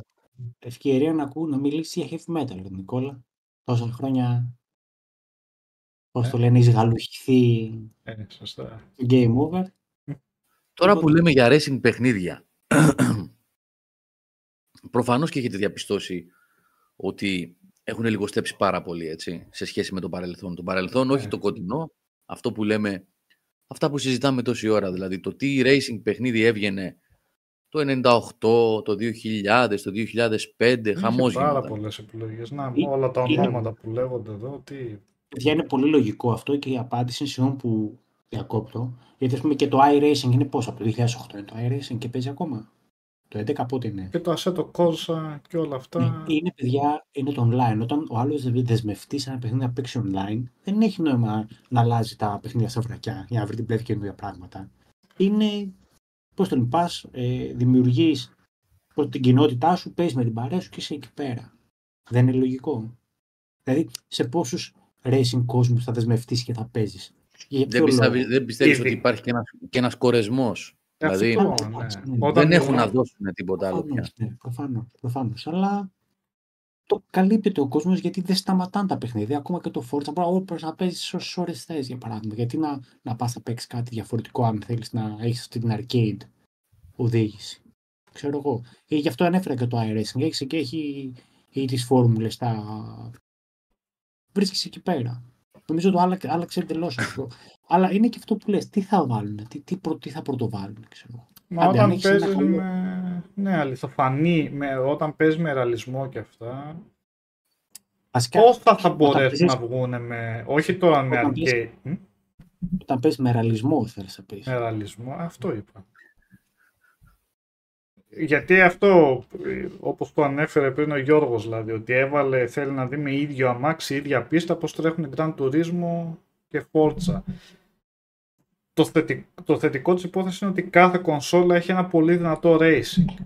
Αν αυτά τα δύο racing όμως υπήρχαν στο ίδιο σύστημα, κάποιο θα έτρεγε το άλλο. Δηλαδή, κάποιος που θα έπαιρνε τον Gran Turismo δεν θα είχε, ανάλογα τις προτιμήσεις, έτσι. Μπορεί να δοκίμαζε και τα δύο και να κατέληγε σε ένα. Κάποιος που θα του άρεσε τον Gran Turismo περισσότερο δεν θα έχει καν λόγο να παίξει το Forza Motorsport μετά. Ή το αντίθετο, άμα παίξει το Forza Motorsport να παίξει τον Gran Turismo. Γιατί ουσιαστικά προσφέρουν την ίδια εμπειρία. Ε, και μιλάμε για δύο. Πώς, πώς, πώς θα γίνει να βγουν και περισσότερα και να αντέξουν έξω με, με τον ανταγωνισμό. Εντάξει, μα φαίνεται κιόλας από τον τρόπο που ετοιμάζουν τις ναυαρχίδες τους. Δηλαδή, Gran Turismo επτά. Δεν φαντάζομαι ότι θα βγάλει άλλο Gran Turismo για το PlayStation πέντε. Αυτό είναι. Θα το κρατήσει με updates, με πράγματα κτλ. Mm. Όσο πάει. Δεν, δεν μπορώ να ξέρω, λέω, δεν φαντάζομαι, έτσι. Και το Forza, μια τέτοια λογική θα έχει. Θα είναι ένα mm. παιχνίδι που θα κρατήσει, ξέρω εγώ, τέσσερα πέντε χρόνια. Και μόνο που δεν έχουν κάνει εξτρά στο τίτλος και το Forza Motorsport, δεν λέει, όταν το βάζεις στο μενού.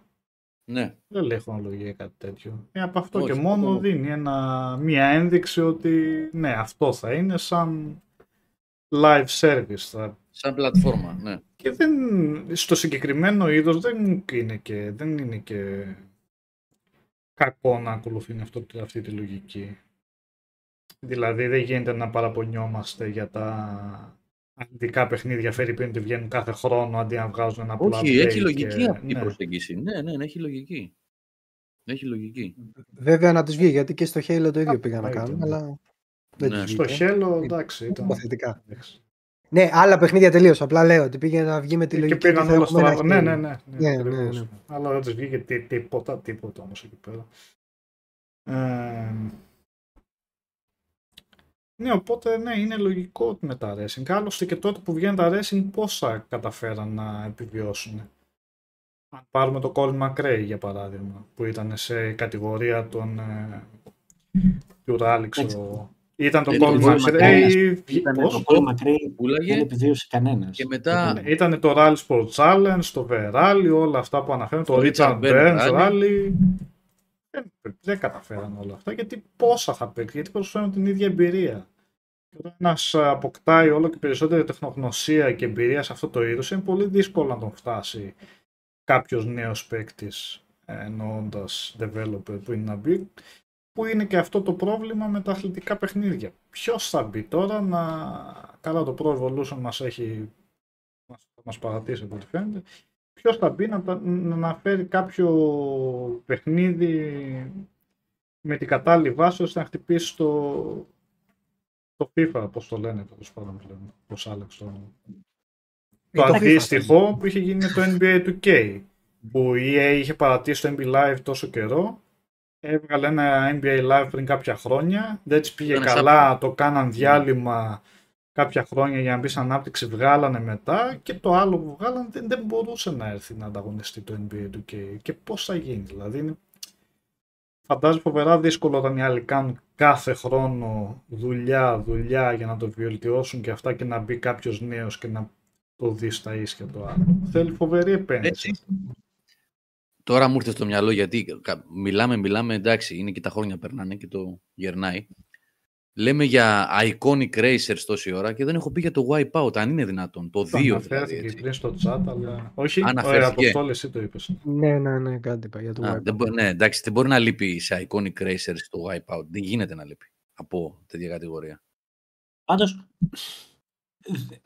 έχω την εντύπωση ότι τονίζει και το arcade της φάσης και στα racing και στα sports games, καλύπτουν πάρα πολύ και τα mobile games, δηλαδή βγαίνουν πάρα πολλά, χωρίς να θέλω, δεν το λέω καθόλου κοροϊδευτικά έτσι, δηλαδή υπάρχουν άπειρα racing στα, στα κινητά, τα οποία έχουν αυτή την old school, αν θυμάστε, λογική, μπαίνω στο αμάξι, οδηγάω και τελειώνει αυτό. Δεν έχουν χώρο, δεν, δεν υπάρχει χώρος για παιχνίδια τέτοια νομίζω πλέον. Πάντως δεν είναι η κατάσταση δραματική όσο το, όσο το ποδόσφαιρο και τα μπάσκετ, γιατί το ποδόσφαιρο και το μπάσκετ είναι πολύ συγκεκριμένο. Τουλάχιστον στα racing μπορείς να κάνεις τσαχπινιές, να βάλεις χέρι off-road, ναι, να βάλεις... Ναι. Έχει, ναι, ρε παιδί μου λίγο, ή να το πας πιο... Πιο simulator, πιο arcade, πιο... Ναι, έχει να παίξεις πραγματάκια να κάνεις, αλλά ναι. Τον Πέτ που λέει ε, κάποια μάλιστα. στιγμή, λέει και το εν μπι έι Live ήταν ο κυρίαρχος, πριν το εν μπι έι του κέι, αλλάζουν αυτά. Ε, δεν είπαμε, δεν είπα ότι είναι αδύνατο. Είναι πολύ δύσκολα, το, αλλά το, αυτά που λες τα δύο, το εν μπι έι του κέι δεν είναι ότι είχε λίγα χρόνια στην αγορά. Το εν μπι έι του κέι και αυτό υπήρχε... Από την εποχή του θρι ντι δεν είχε πει, είχε, είναι πολύ παλιά σειρά και τα... Yeah, είναι, ήταν franchise της Sega, ναι, για τον ναι. Dreamcast. Για τον Dreamcast είχε φτιαχτεί ως εταιρεία από τη Sega και πουλήθηκε στην του κέι Games μετά, στην, στην Take-Two Interactive ουσιαστικά. Ήταν για εξλου... Επειδή η ι έι δεν υποστήριζε τις κονσόλες της Sega, δημιούργησε δικό της στούντιο, η Sega το ενενήντα επτά ενενήντα οκτώ, για να βγάζει μπασκετάκια, να το πούμε έτσι, για το Dreamcast. Και μετά την πούλησε, πούλησε το, το franchise, ας πούμε, το studios, το πούλησε ε, στην του κέι Games. Ε, είναι πολύ παλιό το εν μπι έι του κέι. Ναι, υπερίσχυσε... Και και το εν μπι έι Live, λες, ξεκίνησε το ενενήντα τέσσερα ενενήντα πέντε τον πέτη, αλλά μιλάμε ξεκίνησε, ναι, σε μια εποχή Super Nintendo. Τώρα εποχή όταν κάναν τη μετάβαση στα γραφικά που ήθελε, στα τρισδιάστατα που ήθελε άλλη τεχνογνωσία, δεν είχε και πολύ μεγάλο προβάδισμα. Ρε πλεμπέ, ποιο Super Nintendo παίζατε το... Σας βλέπαμε όταν παίζατε το Super Nintendo, το εν μπι έι Live Super Nintendo και γελούσαμε. Στο πισκελάμε το ίδιο παιχνίδι. Κοίτα εδώ, πως στο ένα ο Σακίλ Ονίλ φαινόταν Σακίλ Ονίλ και στο άλλο φαινόταν σαν ένας χοντρός μαύρος, έτσι, ο οποίος απλά κινιόταν στο γήπεδο. Ε, ήθελε και λίγο με τη φαντασία για να χτίσεις. Ναι, ακριβώς. Αλλά εν πάση περιπτώσει και τα δύο είναι πάρα πολλά χρόνια μαζί. Στο τέλος, το ένα υπηρέσει του εν μπι έι Live βασικά δεν ξέρω σε ποια φάση σταμάτησε να βγαίνει. Ενώ έβγαινε κάθε χρόνο τι έγινε και το παρατήσαν τελικά. Έμεινε τόσο πίσω από το του κέι ή κάτι άλλο συνέβη. Είχαν βγάλει ένα τελευταίο πριν από πέντε έξι χρόνια. Άλλο. Μετά είχαν κάνει ένα κενό όταν εκεί που έβγαινε τι σε σειρά, ναι, κάποια στιγμή σταμάτησε και μετά από κάποια χρόνια ξαναβγάλει.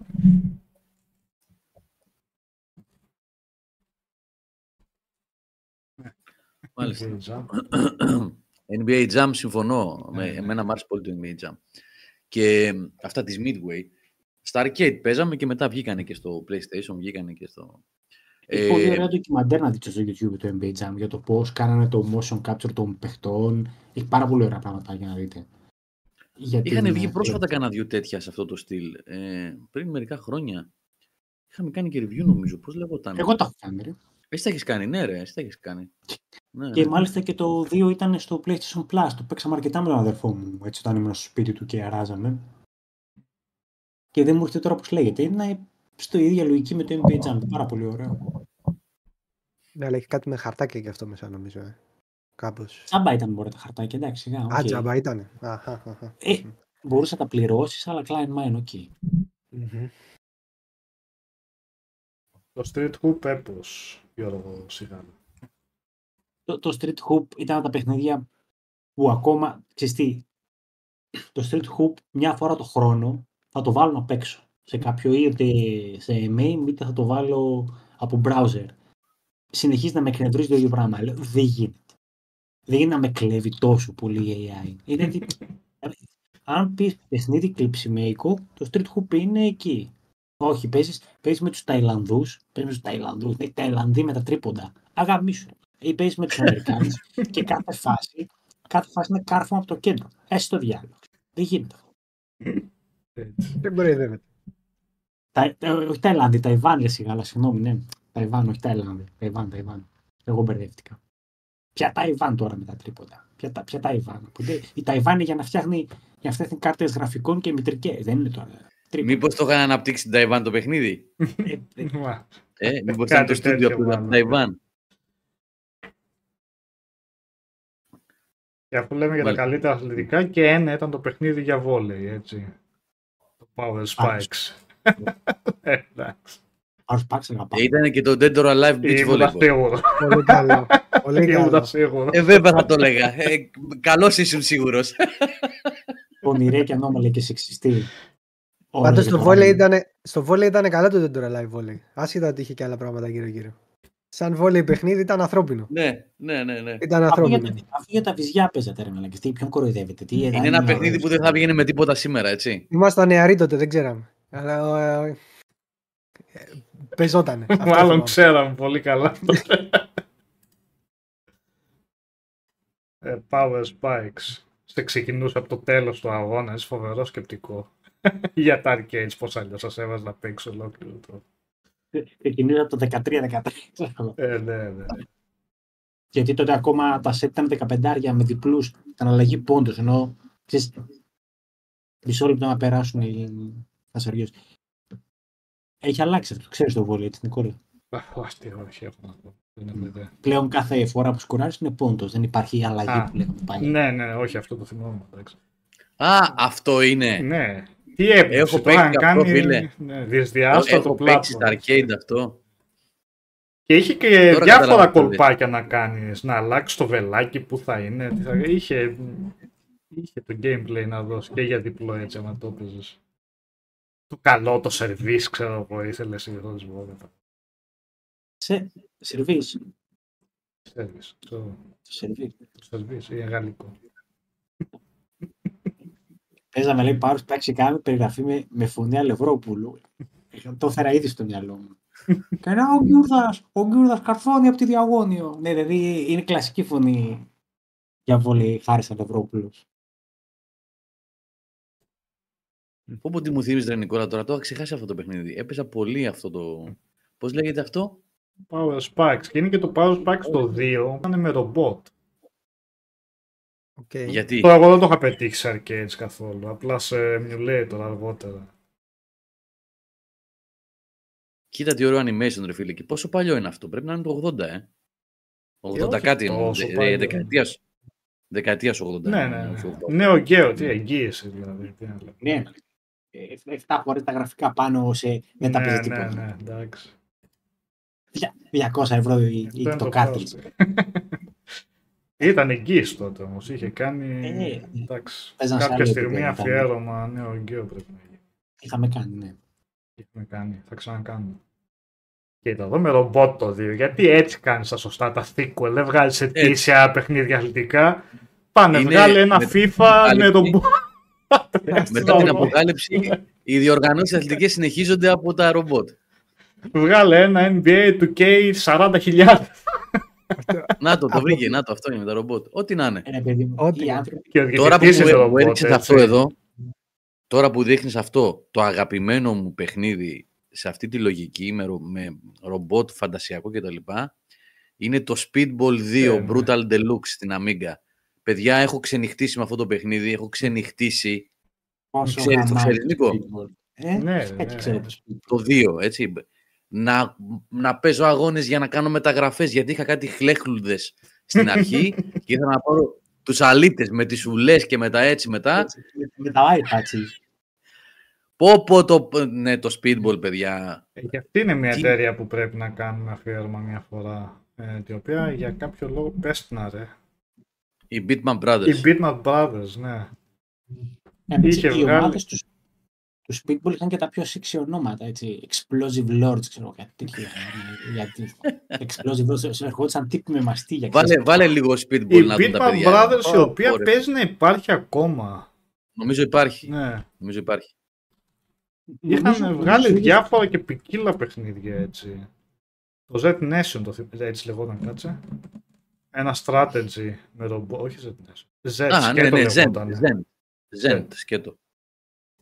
Ε, με ένα καουμπόι ρομπότ, έτσι. Ναι, ναι, ναι, ναι. Και ήταν ωραίο ο προπομπός πολλών strategy που είχαν να κάνουν με, με εξάπλωση χάρτη. Πώς το είπες, κάτσε, dodgeball, όχι. Ε, Speedball δύο, Brutal Deluxe. Και τα dodgeball ήταν ωραία. Και δύσκολα, ωραία τα dodgeball. και μου φαίνεται το ε ρε πούστη, ε, δεν έχουν σχολείο αύριο αυτά. Ε, και δεν ακούγεται τίποτα λέω. Πάντως να ξέρεις. Α, ε, ε, με ενοχλεί εμένα. Και το Bill and Beer, το μπάσκετμπολ ήταν σε τύπους speedball με ξύλο, δεν θυμάστε. Ναι, ναι, ναι, ναι, ναι. Ό,τι να είναι γι' αυτό. Δύο ομάδες που είχε κάτι έτσι πολύ... Mm. Ναι, Beatmap, Beatmap Brothers ήταν και το Goats, πόσο, ναι. Άλλη παιχνιδάρα. Και Engine, ναι, το Goats, ναι. Και πολύ δύστρο που έπεφτε πολύ ξύλο, δεν ήταν τόσο επιβλητικό έτσι ο χαρακτήρας, αυτά τα γραφικά. Mm. Βέβαια, εντάξει. Τώρα που βάλεις το βίντεο... Τώρα που το βλέπω εγώ βασικά, γιατί έχω, έχω καθυστέρηση. Το εντυπωσιακό με αυτό το παιχνίδι, και το θυμάμαι γιατί το είχα παίξει και σχετικά πρόσφατα. Δηλαδή, πριν πρόσφατα εννοώ τα τελευταία, ξέρω εγώ, τέσσερα πέντε χρόνια κάποια στιγμή που είχα βγάλει την Amiga από το, το πατάρι. Ήτανε το progression, ο Νίκος θα το θυμάται αφού έπαιζε. Το progression του παιχνιδιού ήταν υποδειγματικό. Δηλαδή, ήταν αλλιώς η πρώτη σεζόν που είχες ακόμα τους νουμπάδες, τη μικρή την ομάδα κτλ. Και όταν ανέβαινες κατηγορία, yeah. αυτός που είχες πάρει, έχεις κάνει μια καλή μεταγραφή, έναν λίγο φουσκωτό, όχι από τους πολύ κακου, κάκουλες, από τους yeah. πρώτους. Αυτός, όταν ανέβαινες κατηγορία, ήτανε τίποτα. Yeah. Τελεμές. Yeah. Ναι, έπρεπε να πάρεις... Το progression ήταν φοβερό. Χίλια πλάς, χίλια τρακόσια credits, κάτι τέτοιο, μισθή τους ήταν εκεί. Ναι, καλή. Ναι, ναι, ναι. Αλλά με το που έπαιρνες, πώς το λένε, τον τύπο με το... Το, το μάτι με τις φυλές, τον έβαζες στο κέντρο επίθεση. Ναι, ναι. Όλοι. Έπαιρνε και τον τερματοφύλακα μαζί και... Και, και όλο, όλος παγισμούτρα, όπως αυτός που ε, τώρα που είδα εγώ, που είχε πέσει κάτω. Παιδιά, και τι γρήγορο παιχνίδι, τι animation, τι γινότανε. Δεν είναι αυτό το εκείνης της εποχής το παιχνίδι που λες «Α, το θυμάμαι, ήταν καλό για την εποχή». Αυτό παίζεται σήμερα, έτσι. Μια χαρά είναι. Και οι μηχανισμοί του φοβεροί. Που είχε το teleport, πέταγε στην μπάλα από εδώ, πήγαινε εκεί. Ότι είχε το, το bounce στο κέντρο εκεί. Δηλαδή κάνεις φοβερά πράγματα. Φοβερά ε, πράγματα. Όταν, όταν, όταν η μπάλα γυρνούσε πάνω στο ρολό, τι έκανε, τι γινόταν εκεί πέρα. Έπαιρνες διπλό goal νομίζω. Του παίρνες την... Δεν το θυμάμαι καθόλου. Είχε, την, είχε, την αποθήκευε την μπάλα επάνω. Την αποθήκευε και έπαιρνες διπλούς πόντους, ανέβαζες goal. Κάτι τέτοιο θυμάμαι.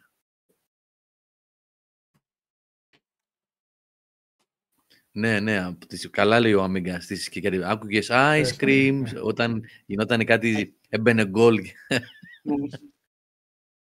Λέγανε ice cream. Δεν λέγανε. Ice cream, ναι, ναι, ναι, ice cream. Πού λέγε ο τέτοιο.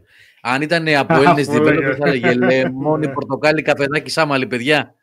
Α, σωστά, σωστά. Όχι, και τέτοιο, πώς το λένε. Σαλεπάκι. Εγώ θυμάμαι στο γήπεδο του Αιγάλεω πήγαινα παλιά, που έλεγε λεμόνι, λεμονάδα, πορτοκάλι, πορτοκαλάδα, καφεδάκι, καφεδάκι ξέρετε έτσι, φιέστα, το πλαστικό. Ναι. Σάμαλι, παιδιά, λεμόνι, πορτοκάλι, καφεδάκι, σάμαλι, παιδιά, και τα πέταγε. Το ζητάγες και τα πέταγε από κάτω. Εν μεταξύ αυτό το μυθικό με τα ξηροκάρδια που ήταν τα φάκελα με τις τιμές πάνω και τις δραχμές, τι συγκινητικό πράγμα αυτό, έτσι. Και ήταν ανάλογα με το, με το πόσο... Με το πόσο γύφτικος ήταν ο ξύλο. Τα άσπρα φακελάκια, λες, ε. Ναι, το, το λιόσπορο είχε τριάντα δραχμές, ξέρω εγώ. Αν πήγαινε σαν λίγα λοκαρίλ, ξέρω εγώ, η τιμή, η κάστανο ξέφευγε εκατό εκατόν δέκα. Και το φελιζόλ για τον κόλο, για να κάθεσαι για να πάρεις αιμορροίδες. Πάντως πέρα την πλάκα, επειδή πρόσφατα πήγα, πρόσφατα το καλοκαίρι, η τοπική ομάδα έπαιζε την άνω της για την Β' Εθνική, η ολικάρα μας. Ε, η γραφική στο γήπεδο είναι οι ίδιοι που ήταν και πριν τριάντα και τριάντα πέντε χρόνια, πριν είκοσι πέντε χρόνια που θα πάει. Όχι οι ίδιοι άνθρωποι, είναι αυτοί που ήταν σαράντα τότε και γίνανε τώρα εβδομήντα και είναι εξίσου γραφική. Εξίσου. Ναι ρε παιδί μου, έχω, έχω βιντεάκια για τσίλι καφενείου τύπου μάζεψα, δηλαδή δύο φορές που πήγα είναι για χίλια plus likes. I can relate. Ναι. Πώς πηγαίνουμε από τον αστάλο όμως, έτσι. Πώς πηγαίνουμε έτσι. Σας είπα στην αρχή, έτσι, όταν δεν έχουμε ναι. θέμα να συζητήσουμε, η κουβέντα πάει... Πάντα φεύγει. Ωραία. Ε, έχουμε τον Αποστόλη όμως εδώ που παίζει Phantom Α. Liberty, που είναι τεράστια κυκλοφορία, όχι μόνο για το ίδιο το ντι ελ σι του Cyberpunk, αλλά και γιατί φέρνει και πάρα πολλές ανανεώσεις, θα μας πει τώρα. Με το upgrade, ναι. Είναι... Ναι. Λοιπόν, πάμε. Ε, το βασικό τώρα, τα πράγματα είναι δύο που μπαίνουν καινούργια στο Cyberpunk. Έχει το update το δύο μηδέν που το παίρνουν όλοι όσοι έχουν το παιχνίδι. Και το Phantom Liberty, το οποίο είναι επιπληρωμή ντι ελ σι, το μοναδικό ντι ελ σι που θα βγάλουν για το Cyberpunk. Εντάξει, δεν πειράζει. Ε, λένε ότι είναι μεγάλο. Εγώ ακόμα δεν το έχω βγάλει. Είμαι αρκετά νωρίς, θα έλεγα, ξέρω εγώ, τέσσερις πέντε ώρες, έξι. Οπότε, για το update καταρχάς. Ε, είπαμε, όπως είπαμε και την άλλη φορά, ε, έχουν εξυλώσει όλα τα δέντρα, τα έχουν αλλάξει μέσα. Πώς παίρνεις τα, όχι πώς παίρνεις τα perks, πού βάζεις τα perks, πώς αναβαθμίζεσαι. Αλλά το σημαντικότερο σε αυτό είναι ότι πλέον έχει διαφορετική ε, αίσθηση το κάθε πράγμα που θες να κάνεις. Άμα θες να κάνεις κάποιον που να πυροβολά καλά, άμα θες κάποιον που να σφάζει με τα μαχαίρια, άμα θες κάποιον που να είναι netrunner και καλά hackerιές και τέτοια, και πρέπει να οδεύεις προς τα εκεί, γιατί άμα θυμάστε από το Cyberpunk έχει ταβάνι, τα πενήντα level και δεν μπορείς να τα πάρεις όλα και να θες. Οπότε αναγκαστικά θα στήσεις ένα χαρακτήρα. Ε, γενικά είναι, έχουν αλλάξει επίσης και την αστυνομία σε αυτό, στο δύο μηδέν. Ε, προσπάθησα λίγο να κάνω, αλλά είναι λίγο δύσκολο. Σε κόβουν άσχημα. Δες, ε, δες, δηλαδή μετά από το τρίτο, τέταρτο, δυνατά τέταρτο, πέφτει πολύ ξύλο. Σκάνε από παντού. Και μετά στο πέμπτο, αυτό το είδα, δεν το έκανα εγώ, συγγνώμη.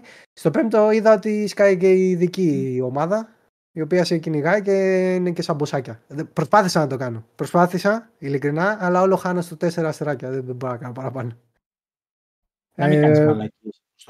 Έπρεπε, έπρεπε. Για να το δοκιμάσουμε το κάνουμε. Δεν το κάνουμε για να είμαστε καλοί άνθρωποι. Ε, πες μου. Όχι τίποτα. Uh-huh. Εγώ περιμένω αυτό που θέλω να μου πεις και μια μισή διακόψω, φαντάζομαι να το πεις εκεί πέρα, είναι ότι εμένα η εικόνα που έχω στο Cyberpunk είναι Φεβρουάριος του δύο χιλιάδες είκοσι ή πότε βγήκε, παιδιά, είκοσι είκοσι ένα. Ε, νομίζω Νοέμβρη, Δεκέμβρη είχε βγει, Δεκέμβρη είκοσι. Δεκέμβρη του είκοσι ένα. Δεκέμβρη είκοσι, Δεκέμβρη είκοσι, ναι. Όχι το είκοσι, άλλη ζωή το είκοσι ένα. Η ζωή μας ήταν πολύ διαφορετική, ήταν mm-hmm. προ-COVID έτσι φάση. Mm-hmm. Μην το, μην το ψάχνεις. Ε, θέλω να πεις, αν έχεις αυτή την εικόνα τότε, Πότε, πότε το έπαιξες πρώτη φορά και αν τώρα το έπαιξες με, με όλη την κρέμα και όλη την, την έξτρα. Ναι, ε, ναι ε, το έπαιξα εγώ, τότε. Σου, το είχα παίξει day one τότε. Ε, mm. Σε πι σι, τώρα το παίζω σε Xbox, whatever. Ε, νομί, όχι νομίζω. Ε, η αίσθηση που σου δίνει είναι ότι είναι... Εντάξει, έχουν περάσει και τρία χρόνια βέβαια. Είναι και στο δύο μηδέν update. Ότι καταρχάς τώρα είναι παιχνίδι. Έτσι έπρεπε να βγει το παιχνίδι. Ε, δηλαδή ε, έχουν φτιάξει πολλά, πολλά πραγματάκια, ε, όχι μόνο όσον αφορά το πώς ε, αναβαθμίζεις το χαρακτήρα σου, αλλά ε, και το τι γίνεται γύρω ίσως, ε, νομίζω βέβαια πέρσι τέτοια εποχή το τερμάτισα άλλη μια φορά στο Xbox, οπότε και από τότε έχω παίξει καλά πενήντα παιχνίδια, δεν έχω πολύ καλή ανάμνηση ακριβώς, αλλά νομίζω ότι έχουν φτιάξει πολύ και τα μενού, γιατί πλέον μου φαίνεται πάρα πολύ εύκολο το πώς ψάχνεις μέσα στα μενού και το τι θες να κάνεις. Να πας στην αποστολή σου, να πας στη βλακεία σου, να τη φας, ξέρω εγώ, και καλά για να πάρεις, ξέρεις, κάτι όταν θα πας να πυροβολήσεις, να πας να κάνεις αυτό, να πας να κάνεις εκείνο. Μου φαίνεται πολύ πιο εύκολο στο μάτι. Σαν να θυμάμαι ότι δεν ήταν τόσο εύκολο. Αποστολή, ε... θες λίγο να πεις, γιατί το mm-hmm. απάντησε ο Νικόλας στο chat, αλλά αυτό είναι καλό να ακουστεί mm-hmm. κιόλας και για παιδιά που δεν είναι. Ε, mm-hmm. παρόντα, ακούνε mm-hmm. μετά την εκπομπή ή στο Spotify, γιατί για το... πώς, α... πώς ακριβώς είναι στημένο αυτό, δηλαδή το ντι ελ σι ή να... το update? Το update είναι κατευθείαν. Πάμε, το έτσι, update είναι, εντάξει, είναι update, ναι, ναι, okay. ε, το ντι ελ σι τι πρέπει να κάνεις για αυτό? Θα, δηλαδή... θα, θα, θα πάμε και εκεί θα πάμε. Επίσης το update, να πω κάτι, ε, έχει... στην αρχή όταν μπαίνεις, ας πούμε στο Xbox σε μένα, στην αρχή μου λέει ότι θα βάλεις το update δύο, ε, άμα θες να παίξεις το παιχνίδι στο Xbox One για κάποιο λόγο, να ξέρεις ότι δεν θα πιάνει το... αυτό το save. Ναι, είναι μόνο next gen αυτό. Ναι, πρέπει να έχει save ένα κόμμα έξι και κάτω για να πιάσεις στο Xbox One και στο PlayStation τέσσερα, φαντάζομαι. Ε... Οκ, okay, εντάξει, τελειώνουμε έτσι πάνω κάτω. Το τελευταίο που θέλω να πω για το update το δύο που θυμάμαι, που θυμάμαι, που είναι σίγουρα χαρακτηριστικό και έχει αλλάξει πάρα πολύ τη μάχη, είναι η φάση με τα heal items. Πλέον δεν μπορείς να τα σπαμάρεις. Παλιά έβαζες, ξέρω εγώ, σαράντα, αγόραζες σαράντα πενήντα, κοιτάξεις εκεί πέρα και σπαμάρες και δεν έχανες ποτέ. Τώρα έχει συγκεκριμένο αριθμό, ο οποίος ανεβαίνει με συγκεκριμένα πράγματα και σε κάνει το παιχνίδι να παίζεις καλύτερα. Να μην τρέχεις σαν το βόδι και να πυροβολάς ό,τι, ό,τι υπάρχει. Οπότε παίζεις, προσπαθείς λίγο να κρυφτείς, προσπαθείς να κάνεις λίγο πραγματάκια. Αυτά νομίζω είναι πάνω κάτω έτσι τα πιο βασικά στο, στο update το δύο. Mm. Ε, τώρα. Από θέμα απόδοσης, για... πριν πας στο Phantom mm-hmm. Liberty. Mm-hmm. Εγώ και πέρσι που έπαιξα το παιχνίδι στο Xbox, γιατί πρώτη φορά το, το είχα παίξει Day One, το είχα παίξει στο πι σι και το πι σι είναι οκτώ κόμμα πέντε χρόνια παλιά, οπότε το καημένο πήγε και δεν πήγε. Ε, και πέρσι που το είχα παίξει στο Xbox Series, καλά μου έτρεχε. Τώρα φαντάζομαι τρέχει ακόμα καλύτερα. Έχω δει ένα-δύο μπαγκάκια, αλλά βλακίες δεν είναι. Εντάξει, κάνα όπλο εκεί που πετάει και δεν έχει πέσει κάτω με το αυτό που σκότωσα. Αμάν και... αυτό με τα όπλα που δεν πέφτουν, ναι, δηλαδή. Πόσο δύσκολα το διορθώσουν αυτό τρία χρόνια μετά. Κάτι τέτοιο. Α, βασικά βρήκα ένα καλό bug επειδή έχει μια αποστολή. Ε, αυτή είναι στο Phantom Liberty. Έχει, έχουν βάλει κάποιες καινούριες αποστολές στο Phantom. Ας, ας το πιάσουμε λοιπόν το Phantom Liberty. Ας πιάσουμε το Phantom Liberty. Ναι, μην πάμε το ένα στα άλλο έτσι. Το Phantom Liberty καταρχάς ανοίγει από μία φάση και κάτω στο παιχνίδι. Δεν ανοίγει από την αρχή. Οπότε και να το έχεις αγοράσει, δεν σε αφήνει να πας κατευθείαν να κάνεις new game. Παρ' όλα αυτά έχει επιλογή. Να πας κατευθείαν εκεί άμα θες. Δηλαδή να αρχίσεις καινούριο παιχνίδι και να πας κατευθείαν στο Phantom Liberty. Το οποίο δεν το έκανα όμως για να δω ακριβώς τι σου δίνει, αλλά νομίζω ότι σου δίνει κάποια και καλά σαν ανεβάζει level, γιατί δεν είσαι για το level να το παίξεις.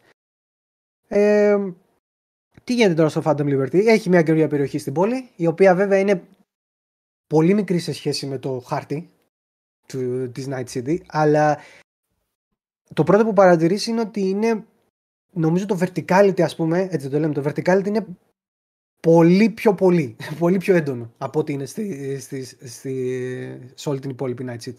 Πας πολύ πάνω κάτω. Ε, είναι πιο, πιο πυκνή, πιο... δεν ξέρω πώς να το πω. Επίσης εκεί, για να πας, φαντάζομαι αυτό το κάνανε για αυτούς που δεν έχουν το ντι ελ σι, ε, σε, σεναριακά το παιχνίδι σου λέει ότι αυτή είναι μια περιοχή την οποία την έχει κλείσει ένας... Τυπάς, ξέρω εγώ, με το στρατό του και την έχει αυτός. Mm. Δεν μπαίνουν μέσα αστυνομικοί, δεν μπαίνει μέσα κανείς. Και για να περάσεις πάλι μέσα στο ντι ελ σι, το οποίο αυτό φαντάζομαι το κάνει και για loading, ε, πρέπει να περάσεις από μια πύλη. Όπου κάθεσαι λίγο, σε σκανάρουν, σου κάνουν κάτι βλακές, μπλα μπλα μπλα, και μετά περνάς και μπαίνεις μέσα στη, στη φάση του ντι ελ σι. Το ίδιο γίνεται και όταν βγεις πάλι. Βγαίνεις, σε σκανάρουν, σου κάνουν κάτι ιδέες και μετά φεύγεις. Ε, στο ντι ελ σι, το story του μέχρι στιγμής όσο έχω δει είναι πάρα πολύ ωραίο. Μπαίνει και με πολύ δυνατή αποστολή. Μπαίνει δηλαδή και είσαι, Ω, τι γίνεται, ωραίο, με μποσάκι μέσα, πανικός. Ε, φαντάζομαι ξέρετε όλοι πάνω κάτω τι γίνεται. Δεν ξέρω τι πρέπει να πω και τι όχι. Αυτό που όχι ακριβώς. Δεν έχουν δείξει και πολλά πράγματα από το ντι ελ σι, είναι η αλήθεια. Εντάξει, ξέρουμε όλοι ότι κάτι παίζει με τη. Πώς το λένε, με τις καινούργιες Ηνωμένες Πολιτείες, ας πούμε. Αυτό το ξέρουμε, το έχουμε, ότι κάτι παίζεται με αυτό. Οπότε, ναι, δεν ξέρω για να μην σποϊλάρω. Τόσο πάντων, εγώ νομίζω ότι τα έχουν δείξει στα... Ε, αλλά πες άμα θες, άμα ναι. Είναι τώρα από την αρχή του ντι ελ σι, τώρα εντάξει, μην τρελαθούμε με τα spoiler. Άμα... Αυτό, ας πούμε, το πώς αρχίζει το ντι ελ σι είναι ότι παίρνεις μία κλίση, ας πούμε, από μία netrunner, ε, η οποία σου λέει, ξέρω εγώ, ότι αυτή τη στιγμή, αυτό είναι... κυριολεκτικά τα πρώτα δευτερόλεπτα, έτσι, έτσι αρχίζει το ντι ελ σι. Η οποία σου λέει ότι είμαι ε, με, με τον πρόεδρο των Ηνωμένων Πολιτειών, τον καινούργιο Ηνωμένων Πολιτειών, και κάποιος μας έχει χακέψει το αεροπλάνο και κατεβαίνουμε στη Dogtown. Dogtown λέγεται η περιοχή αυτή.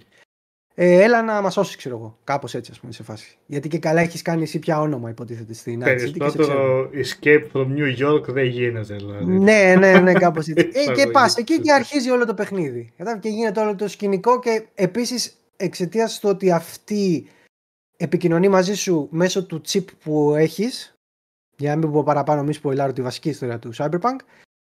Έτσι δικαιολογεί και το παιχνίδι σεναριακά το ότι σου ανοίγει καινούριο tree. Γιατί αυτή και καλά σου κάνει, μέσα, άμα πάρεις το ντι ελ σι, έχεις ένα καινούριο δέντρο με αναβαθμίσεις. Και καλά δικαιολογεί ότι αυτή κάπως το άνοιξε, ξέρω εγώ. Κάτι σου έκανε και στο άνοιξε. Ε, και πάει πάρα πολύ καλά. Δηλαδή και τώρα που έπαιξα λίγο πριν μπούμε κάτι τελευταίες αποστολές, είναι, έχεις άγχος, θες να δεις τι γίνεται παρακάτω. Έπαιξα και κάνα δύο side mission, ε, τα σοβαρά side mission, τα μεγάλα. Τα οποία ήταν ψιλοκαλά ωραίες ιστορίες. Έπαιξα geek τα οποία είχαν, ε, αν θυμάστε είναι αυτά τα μπλε, τα mm. crash site missions που είχε το παιχνίδι. Αυτά ε, είχαν, ε, πιστεύω, καλύτερη ιστορία από το βασικό Cyberpunk. Δηλαδή έπαιξα τρία τέσσερα geek και είχαν... Ε, γινότανε κάτι, είχε διάλογο με κάποιον, δεν ήταν απλά πήγαινε εκεί σκόντωσε τον, σου λέγει ο Fixer. Είχε καλύτερο ψινόψο να δεις τι θα γίνει. Τι άλλο, και επίσης έχουν βάλει μέσα δύο καινούργιες σαν αποστολές οι οποίες νομίζω ότι είναι ατελείωτες. Η μία ξέρω ότι σίγουρα είναι ατελείωτη, η άλλη δεν ξέρω. Ε, η οποία η μία είναι να πηγαίνεις αμάξια από τη, ξέρω εγώ, τα παίρνεις από την Dogtown και τα πηγαίνεις κάπου έξω σε έναν Fixer στη Night City. Ε, αυτή δεν ξέρω αν είναι ατελείωτη. Και άλλη μία είναι ότι πετάνε κάποια supplies μέσα στο, στην Dogtown και εσύ μπορείς να τα βρεις. Έχει κάτι καπνό, ξέρω εγώ, και να πας εκεί να παλέψεις με όσους είναι γύρω-γύρω και να πας να τα μαζέψεις. Αυτά ξέρω ότι σίγουρα είναι ατελείωτα. Είναι random, γίνονται random. Ε, τι άλλο να πούμε. Α, επίσης με το δύο update βάλανε και το, ότι μπορείς να πυροβολείς από τα αμάξια, το οποίο mm. είναι σημαντικό. Το ανέφερε ο Μπάμπης πριν αυτό. Ναι. ναι. Και ρώτησε. Mm-hmm. Ε, και... Δουλεύει. Είναι λίγο δύσκολο. Γιατί οδηγάς, με το, πρέπει να πατάς και τον γκάζι και πυροβολάς με το από πάνω, με το... Ναι. Air One, ας πούμε, και είναι λίγο φάση, πρέπει να το έχεις πώς, να, πώς να το κάνεις αυτό, ε, και επίσης έχει και σε βασικές αποστολές, ε, να, με αμάξι, ας πούμε, πυροβολισμούς και τέτοια, αλλά αυτές είναι ως επιτοπλίστων στο Phantom Liberty. Δεν έχουν βάλει δηλαδή κάποια, κάποια έξτρα αποστολή, κάτι στο, στην Night City όπου να έχει να πυροβολάζουμε στο αμάξι, εκτός από αυτές που είχε ήδη το παιχνίδι, γιατί είχε τρεις-τέσσερις που έβγαινες από το παράθυρο και πυροβολούσες. Ε, τώρα τι να πούμε, ε, ε, για κάποιον που θα το παίξει τώρα, όπως ε, ρώτησε, ας πούμε, ότι και η Λουίτζι, ε, για τους παλιούς παίχτες τι γίνεται, ε, με το που μπεις σου λέει το παιχνίδι ότι αλλάξαμε το δέντρο, παίρνεις πίσω όλα τα perks, όλα τα τα skills, πώς το ονομάζεις, κόλλησα, ναι, skills, ας πούμε, ε, βάλ τα πάλι και μπαίνεις εσύ στο καινούριο δέντρο και βλέπεις τώρα πώς θες να το, να το δουλέψεις το θέμα σου. Και σου δίνει ένα reset. Δεν ξέρω, αν το, δεν το έχω χρησιμοποιήσει ακόμα. Δεν ξέρω αν το χρησιμοποιήσεις, τι γίνεται μετά. Αν μπορείς να το ξαναγοράσεις, αν είναι τζάμπα να τα κάνεις reset όλη την ώρα. Δεν ξέρω αυτό. Είναι και ένα πλήρες expansion από ό,τι καταλαβαίνω. Δηλαδή έχει μια καινούργια περιοχή, παρένθεση, έχει νέες αποστολές. Παρένθεση, παρένθεση, πες παρένθεση. Μην το ξαναπούμε reset. Θα το λέμε reset. Ε, ε, εντάξει. Θα το συντηρούμε. Μπράβο, χαίρομαι. Χαίρομαι που με διορθώνεις. Άχι, ε, όχι, όχι, όχι. Είμαι και εγώ λίγο. ε, ε, ε, ναι, είναι ένα πλήρης expansion, το οποίο βέβαια αυτοί που το έχουν τερματίσει λένε ότι πιάνει γύρω στις είκοσι ώρες άμα παίξεις το story μόνο, ας πούμε. δεκαπέντε με είκοσι ώρες. Άμα κάνεις και τα γύρω γύρω μπορείς να πάει και τις τριάντα. Είναι λίγο περίεργο, γιατί το βασικό παιχνίδι, ας πούμε, άμα τα κάνεις όλα, όλα, όλα, όλα, δεν σου πάει πάνω από πενήντα ώρες, και το expansion είναι μεγαλύτερο από το βασικό παιχνίδι. Όχι, ρε, ε, γιατί πήγαινε πέντε ώρες. Περίμενε το βασικό παιχνίδι. Το βασικό δύο χιλιάδες... στο πρώτο, στο αρχικό, mm. το Cyberpunk δεν ήταν μεγάλο. Όχι, όχι, όχι. Απλά εγώ είχα mm. κάνει και map cleaning και με πήρα αυτό πενήντα εγώ, ώρες. Πας, μέχρι ναι, το... ναι, ό, και ό, εγώ ό, το υπήρχε... ίδιο, απλά σαν βασικό Άρα. Story είναι... Ναι, είναι όχι, όχι, ήταν κάνα είκοσι ώρα. τριάντα ώρα, δεν είναι τα παραπάνω. Σαν ε... βασικό, ούτε καν πενήντα, πολύ λιγότερο. Ναι, ναι, ναι, πολύ λιγότερο. Ε, όπως και... είπε και ο Λουκ Στάμ εδώ, έχουν αλλάξει και αυτό με τα ρούχα, γιατί τα ρούχα πλέον δεν σου δίνουν armor. Armor παίρνεις από τα cyber ε, πράγματα που βάζεις πάνω σου, τα οποία και αυτά έχει πλέον ε, μετρητή, όπου δεν μπορείς να το ξεπεράσεις, γιατί υποτίθεται και καλά θα πάθει τρέλα αυτός ο δικός σου. Ε, ε, και αυτό ανεβαίνει και με perks, ανεβαίνει και με το level σου, ε, ανεβαίνει με διάφορα πράγματα. Είναι... Εντάξει, είναι, γενικά όλο το σύστημα είναι πολύ πιο ενδιαφέρον, ε, σαν αρ πι τζι, με το σκεπτικό ότι πλέον φτιάχνεις το χαρακτήρα σου και ξέρεις ότι κάνει αυτό το πράγμα. Αν κάνεις βλακία και δώσεις παντού, το έχεις χάσει, ας πούμε. Δεν θα μπορεί να κάνεις τίποτα, θα μπορεί να κινηθείς. Πρέπει να πας ότι ναι, φτιάχνω netrunner, φτιάχνω netrunner, τελείωσε. Θα του τα δώσω όλα εκεί, ξέρω εγώ. Φτιάχνω μπακαπάκα με τα όπλα, θα του τα δώσω όλα στα όπλα. Έχει και καινούργια skills στο τρία που δεν είχε παλιά. Και κάποια τα έχουν βγάλει. Δεν, δεν θυμάμαι ακριβώς τώρα να πω ονόματα, αλλά σίγουρα έχουν βγάλει κάποια skills, γιατί θυμάμαι που είχα κάποια σκηνικά με τις λεπίδες. Σε αυτό που παίζω εγώ τώρα ήθελα να τον κάνω ninja. Ε, τι άλλο έχει. Τι θυμάμαι, είναι... Απλά αυτό που σε κρατάει ακόμα, που με κρατάει ακόμα, είναι το story, όπως πάντα. Δηλαδή, είναι, πολύ, είναι κατασκοπικό το όλο story του Phantom Liberty. Και mm. είναι σαν ένας James Bond, γουστάρης, ξέρω. ε, Αντίστοιχα ξανά ο Ωκεάνου. Ναι, ναι, ναι, κανονικά, και είναι, αυτό είναι το ωραίο, γιατί υπάρχει αυτό το κατασκοπικό με την πρόεδρο που είπα πριν, όπου εσύ υποτίθεται ότι πας για να βοηθήσεις την πρόεδρο, αλλά αν θυμάστε καλά ο χαρακτήρας του Ωκεάνου είναι ανάρχας. Και έχει συνέχεια πάρε δώσε. Δηλαδή σκάει εκεί πέρα όπως έσκαγε και στα άλλα και σου λέει εγώ τι κάνεις τώρα, τι, τι, τι, τις λες αυτήν, ξέρω, τι, τι βοηθάς, τι κάνεις αυτό, τι κάνεις εκείνη. Είναι, είναι αυτό, είναι story, εντάξει, Cyberpunk. Τρελό story, ας πούμε, ξέρω.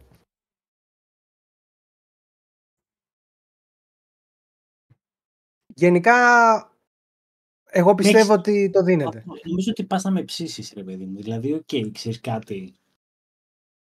Με ψήνει πάρα πολύ να δω το Cyberpunk τρία χρόνια μετά και να δω κάτι διαφορετικό, και το οποίο θα πω, ναι ρε, που, ρε, ναι, ρε παιδί μου, αυτό, αυτό έπρεπε να ήταν εξ αρχής. Ναι, αυτό Χωρίς πιστεύω. Να... Τις γελιότητες, ρε παιδί μου.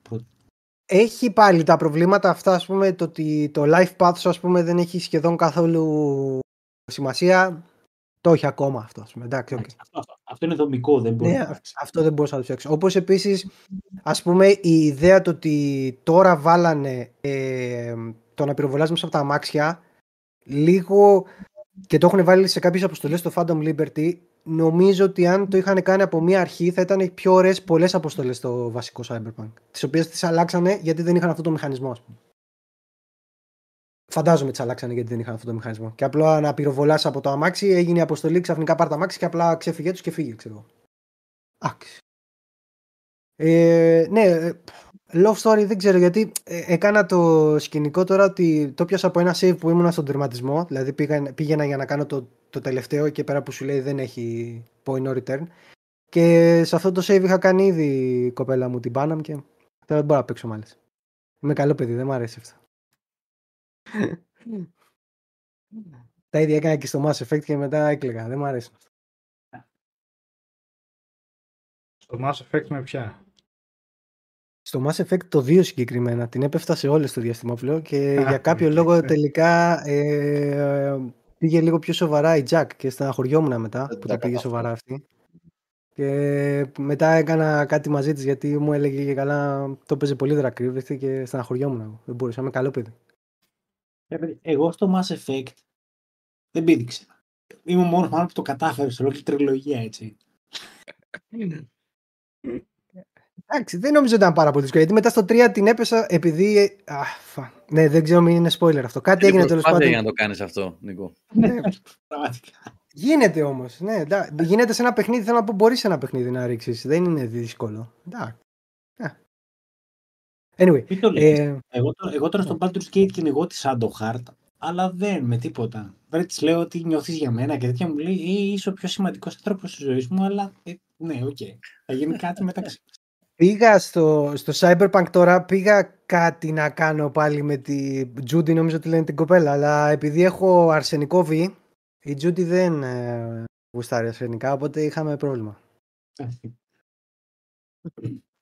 Μπάμπι ούτε καν. Ούτε καν, ούτε καν, ούτε καν. Απλά, δεν ξέρω, είχα μπει σε ένα, πώς το λένε, σε ένα αρ πι, στο οποίο με ένοιαζε μόνο να σωθεί η ανθρωπότητα. Δεν, που να έχουμε καιρό για τις λιμπουρδίσματα, οπότε αυτά. Και στο, και στο Witcher ακόμα ήμουν πολύ, πολύ κυριλέ. Μόνο στο τέλος πήγα να κάνω κάτι, πήγα να κάνω κάτι και με τις δύο και με δέσανε και με αφήσανε σύξη. Εμένα αυτό, στο, στο Witcher ε, τρία... Πήγα. Στο Witcher τρία μου την κάνανε γιατί εγώ ήθελα να πάω με τη. Πώς τη λένε, όχι τη. Καλά, και οι δύο μάγισσες είναι. Πήγα να πω μάγισσα τώρα. Ναι. Την κοκκινομάλα τέλος πάντων. Έψινα την κοκκινομάλα. Okay. Ωραία, την αλλά. Ναι, τρεις. την τρεις. Αλλά ήθελα να είμαι ευγενικός στη Γένιφερ. Δεν ήθελα να της λέω γιατί είχε κάτι επιλογές στους διαλόγους που της έλεγα πήγαινε μωρή πεταμένη, κάτι τέτοια ξέρω. Και δεν ήθελα εγώ να τα λέω αυτά γιατί δεν μ' άρεσε. Και στην τελική νομίζαν αυτό. Ότι ήθελα και τις δύο. Αλλά δεν ήθελα αυτό, παιδιά. Εγώ άλλο ήθελα να κάνω. Αφήστε με. Και μου κάνανε το ίδιο που λες και σε σένα. Κάνανε αυτό το σκηνικό yeah, με το δωμάτιο. Έβγαλα παρθένος και το Mass Effect και το Witcher. Δηλαδή, πραγματικά νομίζω ότι περνάμε μόνος πέφτει στον πλανήτη, έτσι. Δεν έβαλα το χέρι μου στο cookie jar. Ε, θα το μπορεί να το κάνεις στο Cyberpunk. Άμα παίξεις σωστά τις κάρτες σου, μπορείς. Σίγουρα μπορείς με την Πανάμ, γιατί το έχω κάνει. Και επειδή έχω φτιάξει και θηλυκή V, μπορείς και με την Judy. Πανάμ στο αμάξι. Α, εντάξει, οκ, okay, τζι τζι. Λοιπόν, ε, Νικόλα, βάλε τώρα Πολ, τρεις ή Γένεφερ. Ναι, είναι, είναι καλό. Συγγνώμη για το, το σεξιστικό Πολ. Μας ακούνε, αλλά έτσι, για το... Μην το πάρει κανένας πολύ σοβαρά. Τρεις ή Γένεφερ. Εντάξει, ρε παιδί μου, δεν είναι κακό. Γιατί σεξιστικό τώρα, δηλαδή. Οφείλω να κάνω το γεστήριο. Για απλά πράγματα. Το παιχνίδι. Οφείλω να κάνω το Anyway, ε, αυτά νομίζω, εγώ πιστεύω ότι, ε, καλά, ε, εγώ έχουμε πει, είμαι και λίγο fanboy, εγώ πιστεύω ότι άξιζε και πριν το παιχνίδι. Απλά τώρα πιστεύω ότι αξίζει πάρα πολύ. Ειδικά άμα τα βρεις κάνα πακετάκι ωραίο και τα δύο μαζί, με τάδε λεφτά ας πούμε, ή κάνα, ναι, σίγουρα, σίγουρα, εκατό τοις εκατό θα περάσει. Έχει πολύ ωραία ιστορία το Cyberpunk, τουλάχιστον για μένα. Κοιτάξτε, κοιτάξτε, κοιτάξτε πώς ονομάζεται το Πολ, ο πολίτη Καλικορέκ. Η νύφη λέει. Για νύφη. Έχει καλό σκοπό ο Γκέραλτ. Εννοείται, ναι. Θα παρατηρήσω τον μπαμπά της. Ρε η Γέννηφερ τον έπαιζε. Δεν γουστάρετε Γέννηφερ. Να ξέρω εγώ. Τι λες ρε Γέννηφερ. Δεν μπορώ με τη Γέννηφερ φίλε. Αφού τον έπαιζε με εκνεύριζε. Δηλαδή του την έκανε. Άσου. Εγώ παίξει και εγώ δεν κάνω. Ρε φίλε αυτή ήταν για τον Γκέραλτ. Τι ήταν τώρα η άλλη. Κατέληξε στο μονόκερο, μίστερ. Προφανώς θα καταλήξε τα λεφτά σου. Άξιζε. Άμα θες να παίζεις σε πολλά, όταν παίζεις σε πολλά ταμπλό, καταλήγεις σε μονόκερο. Έτσι είναι. Πιανή φιλέει από το Μενίδη είσαι. Λοιπόν. Ξεφύγαμε. Πολύ εύκολα η Γέννεφερ, έτσι.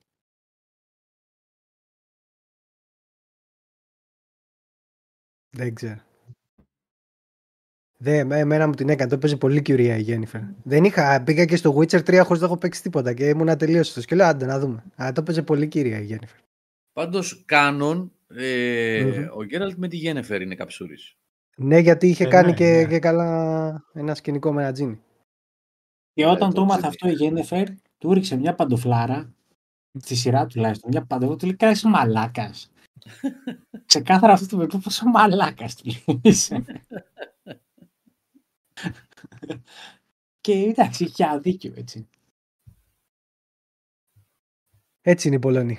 Λοιπόν, ε, έχω να συμπληρώσω απλά ποιος είπε ο τέρμινος Μιράντα, τέρμινος έξι. Απολύτως. Παρότι την χάσαμε ρε παιδί μου, στο, εγώ την έχασα στο Mass Effect έτσι. Αλλά αν υπήρχε μία ήταν η Μιράντα, η οποία έχει το καλύτερο zoom in. Το κλείσανε νομίζω αυτό. Το σβήσανε από το... Το σβήσανε στο, στο ναι, remaster. Το, remake. Το έχω προλάβει και το έχω κάνει screenshot αυτό το πράγμα. Ναι.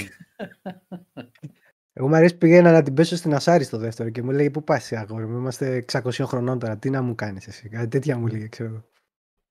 Μάλλον δεν είχα παίξει σωστά το, το σκηνικό της αυτήν. Καλά είναι, καλά είναι. Πάμε παρακάτω. Ήτανε, ήτανε πραγματικά αρπή στο Mass Effect σε αυτό το κομμάτι. Δηλαδή ήταν δύσκολη η επιλογή. Τι θα έκανες. Γιατί ήτανε... Ε, τα vibes ήταν πολύ έντονα και με την Τάλι. Mm-hmm, mm-hmm. Πολύ.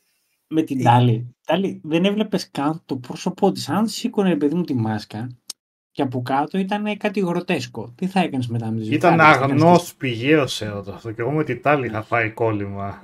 Να σου πω τι θα έκανες. να, σου πω, να σου πω τι θα έκανες. Υπάρχει μια ταινία από αυτές τις φαρσοκομωδίες που είναι παροδίες ταινιών που είναι και καλά σε ένα στοιχειωμένο σπίτι που είναι αυτός που έχει ένα μικρό, μικρό χέρι που είναι ο... Που είναι ο ε, ε, Scary Movie δύο. Scary Movie δύο. Το Scary Movie δύο που είναι... Εμφανίζεται ένα φάντασμα αλλά είναι... Τώρα δυνατή. Είναι... Spoiler στην ταινία ε, αυτό. Εντάξει, spoiler, τέλος πάντων. Είναι της ταινίας. Τώρα spoiler στο χέρι μου. Είναι είκοσι χρόνια ταινία, τέλος πάντων. είκοσι πέντε πόσο είναι. Λοιπόν, γιατί είναι βασικό τέτοιο. Είναι σεξιστικό πράγμα, αυτό κι αν είναι σεξιστικό πράγμα. Το easter egg είναι ότι μια φωτογραφία της Τάλι, νομίζω υπάρχει. Με το ξεκλειδώνεις στο παιχνίδι κανονικά. Ναι, ναι, υπάρχει. Το Mass Effect τρία. Α, αυτό είναι αν το κάνεις στο ρομάν στο τέρμα, ρε παιδί μου, έτσι και το φτάσεις. Το αφήνει δώρο στην καμπίνα εκεί πέρα. Εγώ τι ρομάν, μάλλον. Εγώ διέλυσα τον πολιτισμό της. Α, το διέλυσε τον πολιτισμό. Ε, τότε δεν γίνεται. Δεν γίνεται. Και πάλι η φωτογραφία δεν φαίνεται και εκατό τοις εκατό. Είναι λίγο σαν τη βαράει ο ήλιος από πίσω, κάπως δεν φαίνεται ακριβώ. Δεν είναι αυτή που είναι με τον. Με τον πρωταγωνιστή, με τον Σέπαρτ, έτσι. Γιατί εγώ έκανα ρόματ στο τρία με αυτήν. Γιατί στο δύο είπα από τις επιλογές μου έκανα βλακές και πέθανε η Τζακ. Καθόμαστε τώρα τέσσερις σαράντα και συζητάμε. Έχει μια γελιότητα όλο αυτό, αλλά αυτό που λάβουμε έτσι. Και εσείς στο chat μαζί μου. Gaming εκπομπή μας. Οι αληθινοί μίστες λέει φάσωσαν την έι άι του. Η έι άι του πλοίου, για να μην ξεχνιόμαστε, είναι η Τρίσια Χέλφερ, έτσι. Mm. Οπότε όσοι, όσοι προσπάθησαν, κάτι ξέρουν. Αυτοί είναι μίστες, όντως. Η Τρίσια Χέλφερ είναι η... Από το... Από τον Γκαλάκτικα. Από τον Γκαλάκτικα, ναι. Η Σάιλον. Σάιλον δεν ήταν, τι ήταν. Ναι, Σάιλον. Μπορούσες να κάνεις νούμερο, νούμερο τρία, ποια ήταν, όχι, τι νούμερο ήτανε. Νούμερο ένα. Τι... Καλά, νούμερο ένα είναι σίγουρα η Τρίσια Χέλφερ, αλλά ναι, λέμε τώρα. Δεν θυμάμαι πώς τη λέγανε, στο, τι νούμερο ήταν στη σειρά. Έχω να τα δω χρόνια τα Γκαλακτικά. Τα οποία τα έχω κατεβάσει όλα, έξι ήτανε, ευχαριστώ ρε Τζόναθαν, ε, τα έχω κατεβάσει όλα και θέλω κάποια στιγμή να τα ξαναδώ με τη σειρά που πρέπει, γιατί υπάρχει timeline που πρέπει να τα δεις. Όλα και τα web, γιατί έχουν γίνει και διάφορα που είναι εκτός. Και κάπρικα, όλα, όλα. Πρέπει να τα δεις με κάποια συγκεκριμένη σειρά. Αυτά. Για να καταλάβεις τι γίνεται. Για να φτάσεις στο τέλος, τέλος πάντων, αυτό που γίνεται, να μην το πούμε τώρα, γιατί αυτό είναι spoiler. Το Galactica, όσοι δεν το έχετε δει, οφείλετε έτσι και αγαπάτε sci-fi, πρέπει να το δείτε. Να μην... Πρέπει να ντρέπεστε αν δεν το έχετε δει. Αλλά ναι. Ωραία, κλείνω, φεύγω. Αποστόλη, αν το έχεις δει να το βάλεις αυτό. Έχω δει δύο-τρία. Είχα αρχίσει να το δω στο στρατό, αλλά σε κάποια φάση δεν. Έκανες δύο playthroughs στο Cyberpunk και δεν έχεις δει το Battlestar Galactica.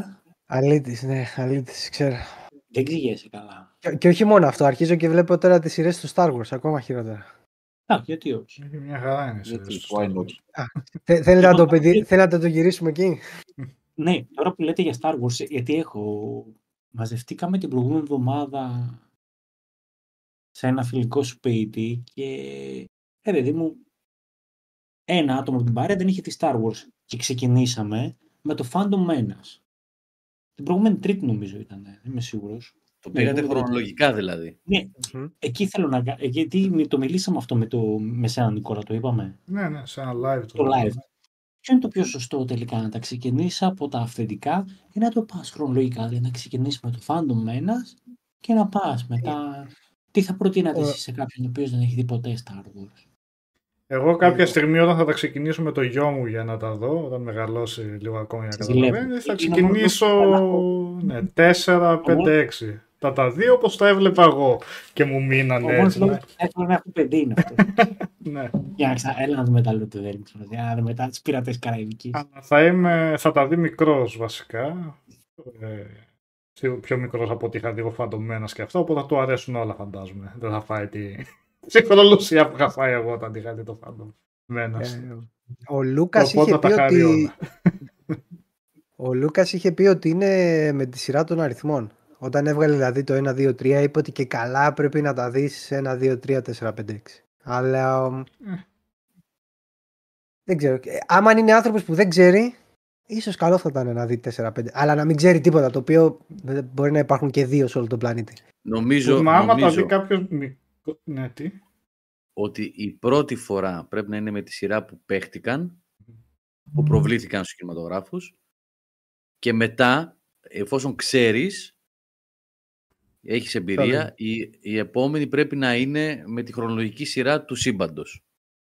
Να δεις αν βγάζουν yeah. και νόημα. Δηλαδή, εγώ ας πούμε τα έχω βάλει και τα έχω δει έτσι. Έχω βάλει δηλαδή που τα ήξερα πλέον, τα είχα δει μέσα στα χρόνια. Έβαλα ένα, δύο, τρία, τέσσερα, πέντε, έξι να δω. Τα έχω δει έτσι. Και έχουν μια γοητεία αν τα βλέπεις έτσι. Αλλά όχι ως πρώτη φορά σίγουρα. Είναι ειδικά άμα δεν ξέρει το. Άμα δεν ξέρει, εντάξει, δεν τα λάθουμε για το. Ναι, εντάξει, είναι. Ε, ε, εμείς που αγαπούσαμε κάποτε Star Wars, είναι δυνατό. Πάντως το είπα και στον Νικόλας στο, στο live την άλλη φορά. Έχει το φάντομ μένας, ρε παιδί μου. Πέρα από όλα τα λάθη τα οποία μπορεί να πει ο καθένας για, για τον Τζαρτζάρ και τη φιλή του που είναι λίγο γελή. Ναι. Βγάζει μια τηλεορασίλα αδιανόητη. Ναι. Ρε παιδί μου. Τηλεορα... Ναι. Δηλαδή είναι λες και μου θυμίζει κάτι μίνι σειρές του Dune, ξέρω εγώ. Με καλύτερο budget.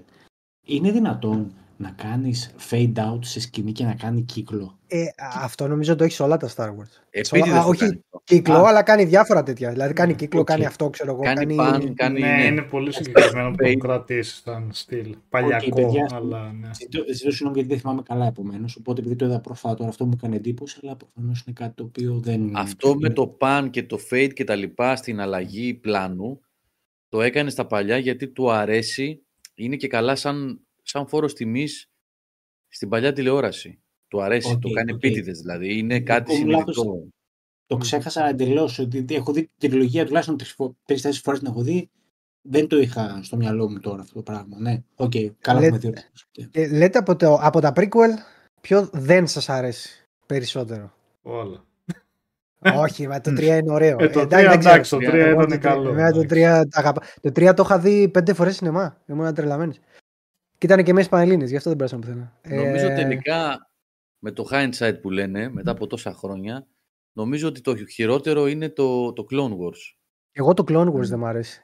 Πιστεύω δηλαδή πέρα, άμα πάρεις τον Obi-Wan εκτός την ιστορία του Obi-Wan, είναι μια idea του Clone Wars. Δεν γίνεται τίποτα. Ναι, δεν βλέπετε. Δεν γίνεται τίποτα. Το τρία όντως είναι καλό για μένα. Ε, το τρία ε... κάπως το πετύχανε. Το πιο σκοτεινό με το γύρισμα ναι. του. Αλλά, ναι. Το γύρισμα του Anakin. Spoiler. Όχι. συμφωνώ, συμφωνώ με τον Γιάννη εδώ, τον Γιάννη Κέιλες, που λέει σεβασμός στο Phantom Menace. Εντάξει. Οκ, okay, ναι. Και μόνο που υπάρχει ο Darth Maul, όντως. Όντως, δηλαδή. Έχει τις κουταμάρες τις παιδικές και τα λοιπά με Τζάρτζαρ που είπε και ο Νίκος προηγουμένως. Mm. Αλλά έχει και έναν main villain που είναι... Ένας cool χαρακτήρας είναι βέβαια, έτσι. Δεν είναι ότι έχει ναι, κάποιο ναι, βάθος. Δεν μιλάει καθόλου. Τέτοιο, ναι, αλλά ναι. Okay, μία, μία τάκη, είναι, ναι. είναι, είναι, είναι ωραία σκηνική παρουσία. Μείνει, έτσι, ναι. Έχει μείνει, είναι αξιο, αξιομνημόνευτος χωρίς να πει μία γραμμή ή έχει πει δύο λέξεις. Mm. Δύο. Ναι, ναι, ναι, γιατί ένα... δώσανε όλα στην μάχη και στο ότι ήταν ναι. μια επιβλητική παρουσία στους δημιουργούς έτσι. Δηλαδή, ο, ο, main, ο, main villain, ο main villain είναι ο Darth Maul. Ε, στο Phantom Menace ναι, ναι, γιατί εκεί υποτίθεται δεν καταλαβαίνεις ακόμα. Εντάξει. Απλά στο... Πρέπει να δεις τα υπόλοιπα για αλλά, ναι. Κάνει κάτι κάτι ωραία σαν το soundtrack που λένε. Το soundtrack είναι φοβερό. Στη μάχη εκεί. Ναι. Τρομέρο. Το Dune of the Fates. Ε. Τρομέρο. Εντάξει και φαίνεται λίγο γελίο ο Γιόντα που παλεύει με τον Αυτοκράτορα, αλλά εμένα αυτό, αυτό η κόψιμη σκηνή ναι, μεταξύ του, του Γιόντα και του Αυτοκράτορα και του Obi-Wan με τον Anakin είναι, δηλαδή τώρα έχω ανατριχίλες που το σκέφτομαι. Όταν το βλέπω, δεν ξέρω, δεν είναι εντάξει, είμαι... Αχ, Disney. Ε, τι θέλω να πω. Ναι, εντάξει, το... η, ηρωνία, η ηρωνία με τον Jar Jar που γράφει τώρα και ο Μιχάλης εδώ, ότι τον είχαν εξαφανίσει στο τρία σχεδόν τελείως. Η ηρωνία είναι ότι ε, αυτός ο, ο απίθανος χαρακτήρας που έχει φάει το ξύλο, ας πούμε, μέσα στις δεκαετίες από όταν πρωτοεμφανίστηκε, είναι επί της ουσίας ο υπεύθυνος, ο τελικός υπεύθυνος για την άνοδο του Πάλπατιν ως αυτοκράτορας. Έτσι. Ναι, στο επεισόδιο δύο. Mm. Είναι αυτός που προτείνει σαν πιόνι τα emergency measures yeah. και τα λοιπά ώστε να πάρει απόλυτη εξουσία και να μην είναι απλώς πρόεδρος της yeah, Ομοσπονδίας yeah. αλλά να είναι αυτοκράτορας. Οπότε yeah, αυτή yeah. η αστεία φιγούρα έπαιξε ένα ρόλο κλειδί ας πούμε στο lore του Μπορεί και να το κάνει επειδή μισούσαν όλοι το Charger. Αλλά δεν, δεν ξέρω αν άλλαζε τα, τα σενάρια έτσι στο, στο πόδι, αλλά μπορεί. Ο, ο, ο υπέροχος, ο υπέροχος το Phantom ένα, κατά τη γνώμη μου, είναι και τόσο πρόσφατο, είναι ο τυπάς που έχει το μαγαζί με τα... με τις ανταλλακτικά και είναι και τζογαδόρες. Αυτός μάλιστα, ρε παιδί μου. Λατρεύω. Έχει φάει πολύ ξύλο. Ο Λούκας γι' αυτόν έχει φάει πολύ ξύλο από την κοινότητα των Εβραίων. Ε. Σοβαρά. Τον Εβραίων, ναι. Γιατί ρε. Μένω. Γιατί, γιατί ε, τον κατηγόρησαν ε, για δύο πράγματα ρατσιστικά. Ενώ δεν έχετε, από όσο ξέρω εγώ, δεν έχει δώσει τέτοια δείγματα. Δεν ξέρω αν ο άνθρωπος παραμυθάκια έφτιαχνε, αλλά τον χρέωσαν ότι στο Phantom Menace η Trade Federation που είναι στην αρχή στο σκάφος και μιλάνε με τη Βασίλισσα είναι οι Ιάπωνες. Είναι οι Ιαπωνοασιάτες. Προφανώς. Και ο, και ο τύπος με το παλιατζίδικο που έχει σαν υπάλληλο, σαν σκλάβο βασικά, τον Άνακιν, ε, με τη μεγάλη μύτη και την προφορά την περίεργη, είναι σαν Εβραίος. Έχει φάει πολύ ξύλο για αυτά τα δύο. Τον Γκόντζο μου θυμίζει από τα Muppet Show. Δεν μου θυμίζει κάποιον άλλον. Ναι, ναι, ναι. Ε, τώρα, αν θες, αν θες γιατί ο πράγμα, ρε παιδί μου, sorry κιόλας θα μιλήσουμε. Τα τρία γουρνάκια στον αρχικό τους animation, ο κακός δεν είναι ο Λύκος, είναι ο κακός Εβραίος που ήρθε να σου πάρει το σπίτι. Εκεί πέρα να δεις το οποίο το αλλάξανε μετά τώρα. Στον, στον τύπο ο οποίος... Νομίζω, νομίζω ότι είμαστε υπερβολικοί σε αυτό, έτσι. Ε, εντάξει. εντάξει. Όχι, ξέρεις, είμαστε και ότι... εκτός του χώρου μερικές φορές αυτά και άμα δεν είσαι, μπορείς να τα καταλάβεις. Όχι, ρε Νικόλα. Που... Όχι, γιατί να θυχτεί κάποιος. Είναι too much. Δεν σου είπα αυτό, αν θυχτεί ή όχι. Είπα ότι δεν μπορούμε δεν να καταλάβουμε αν όντως... αν όντως είναι μια καρικατούρα τέτοια. Γιατί τι έσκασε, έσκασε με τέτοιο, με, με, με μπουκλάκι στο μαλλί μιλώντας γίδης και έλεγε «If I were a rich man, γιμπιντιμπιντιμπιντιμπι». Ναι, ναι. Ο βιολιστής της στέγη. Αν ήταν κάτι τέτοιο, να το καταλάβω, ξέρεις, αυτό είναι ένα στερεότυπο. Ένα επτάμενο γκόντζο είναι, ο οποίος είναι τζογαδόρος. Δεν μπορώ να καταλάβω πως μπορεί να θυχτεί κάποιος εβραϊκής καταγωγής.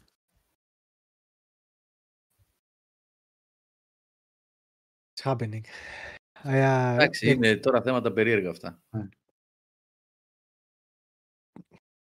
Είναι, είναι. Απ' την άλλη, έχεις ένα Mel Brooks, ο οποίος είναι Εβραίος βεβαίως, και κάνει ο ίδιος, ο ίδιος αυτοσαρκάζεται με τον καλύτερο τρόπο σε όλες τις ταινίες και, αυτος, και σατυρίζει τους Εβραίους και δεν μιλάει κανένας.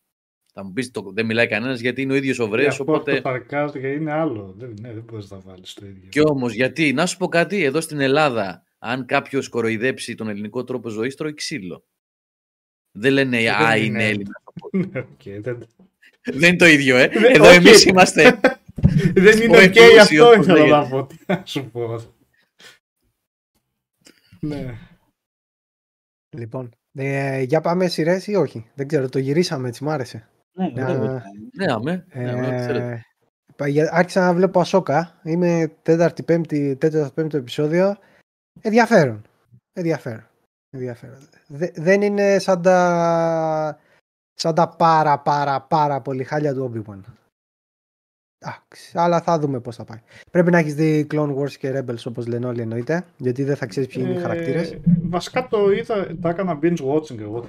Mm-hmm. Έδωσε δύο μέρες όλα και τα εφτά και ένα βγάλω ένα. Α, την Ασόκα λέω και εγώ πια έκανες binge watch σε σαράντα σεζόν του Clone Wars. Εντάξει. Μ' άρεσε η σειρά και στην αρχή το καταλάβαινα αυτό το να δεις και τα υπόλοιπα, αλλά λέω εντάξει. Yeah. Πάω με αυτά που μου λέγεται, δεν, δεν, δεν σου δείχνει και κάτι δυσνόητο. Η Ασόκα που είναι οι άλλοι να βρουν yeah. να φέρουν πίσω τον θρόν και να μην έχεις τα Rebel, yeah. καταλαβαίνεις ότι είναι ένας φοβερός yeah. ναύαρχος που θα φέρει τα πάνω κάτω. Την Ασόκα την είχαμε δει στο Μανταλό. Τέλος πάντων, yeah. είναι λίγο η ίδια λογική με το να δεις το επεισόδιο τέσσερα. Δηλαδή. Σου λέει για τα Clone Wars εκεί ο Obi-Wan, σου λέει ότι είναι ο Jedi, μαθαίνεις κάποια πράγματα, δεν είναι ανάγκη να έχεις τα πρώτα τρία επεισόδια για να πεις «Α, καταλαβαίνω τώρα καλύτερα τι γίνεται εδώ». Ίσως βοηθάει, αλλά στέκονται και αυτά. Ναι, ναι, το ναι, θέμα το είναι στήσει... τόσο προχωράει η σειρά, επεισόδιο, τόσο περισσότερο καταλαβαίνεις ότι είναι στημένο για αυτούς που τα έχουν δει. Γιατί στην πραγματικότητα για τους καλούς χαρακτήρες υπόθεσης δεν γίνονται πολλά. Η Ασόκα βασικά για μένα που δεν έχω δει τα Rebels ή τα όσα είναι τέλος πάντων που παίζει εκεί στα animation mm-hmm. και αυτά μπορεί να λέει κάτι περισσότερο, αλλά για μένα είναι εντελώς επίπεδος ο χαρακτήρας και αδιάφορος. Γιατί δεν μου δίνει σχεδόν το οτιδήποτε η σειρά σαν σειρά για να καταλάβω τι είναι, εκτός από ένας δυνατός ισχυρός Jedi. Mm. Είναι λίγο απρόσωπο, λίγο άχρωμη σαν χαρακτήρας. Εγώ λίγο αυτό δεν το θυμάμαι, επειδή έχω δει και τα Rebels και Clone Wars, τα έχω δει, ξέρω εγώ, μπορεί να έχουν περάσει και οκτώ χρόνια που τα έχω δει, δεν θυμάμαι. Ε, εκτός από την τελευταία σεζόν του Clone Wars που βγήκε πρόπερση, δεν ξέρω πότε. Ε, δεν θυμάμαι να ήταν τόσο σπαστικοί αυτοί οι δύο χαρακτήρες, η Ασόκα και η, και η άλλη κοπέλα. Είναι πάρα πολύ σπαστική στη σειρά. Δηλαδή, ώρες ώρες θέλω να πω μέσα να τις πιάσω μπουνιές. Τι κάνεις, μωρή βλαμμένη, ξέρω εκείνη την ώρα. Τι κάνεις. Σοβαρέψου. Είσαι να πούμε και, και καλά ο γαλαξίας εδώ κρέμεται, να πούμε, και κάνεις βλακίες. Τι κάνεις. Είναι λίγο κάτι τέτοια. Αλλά βλέπετε, εντάξει, δεν είναι σαν το, σαν το πίγμα που ήταν πάρα πολύ άσχημη η σειρά. Κάτι και εντάξει, η παραγωγή είναι στο Θεό. Ναι, δηλαδή, ναι. Τα εφέ είναι πάρα πολύ. Δεν έχουν ζηλέψει από ταινίες τίποτα. Mm-hmm. Έχουν ξεφύγει στις σειρές.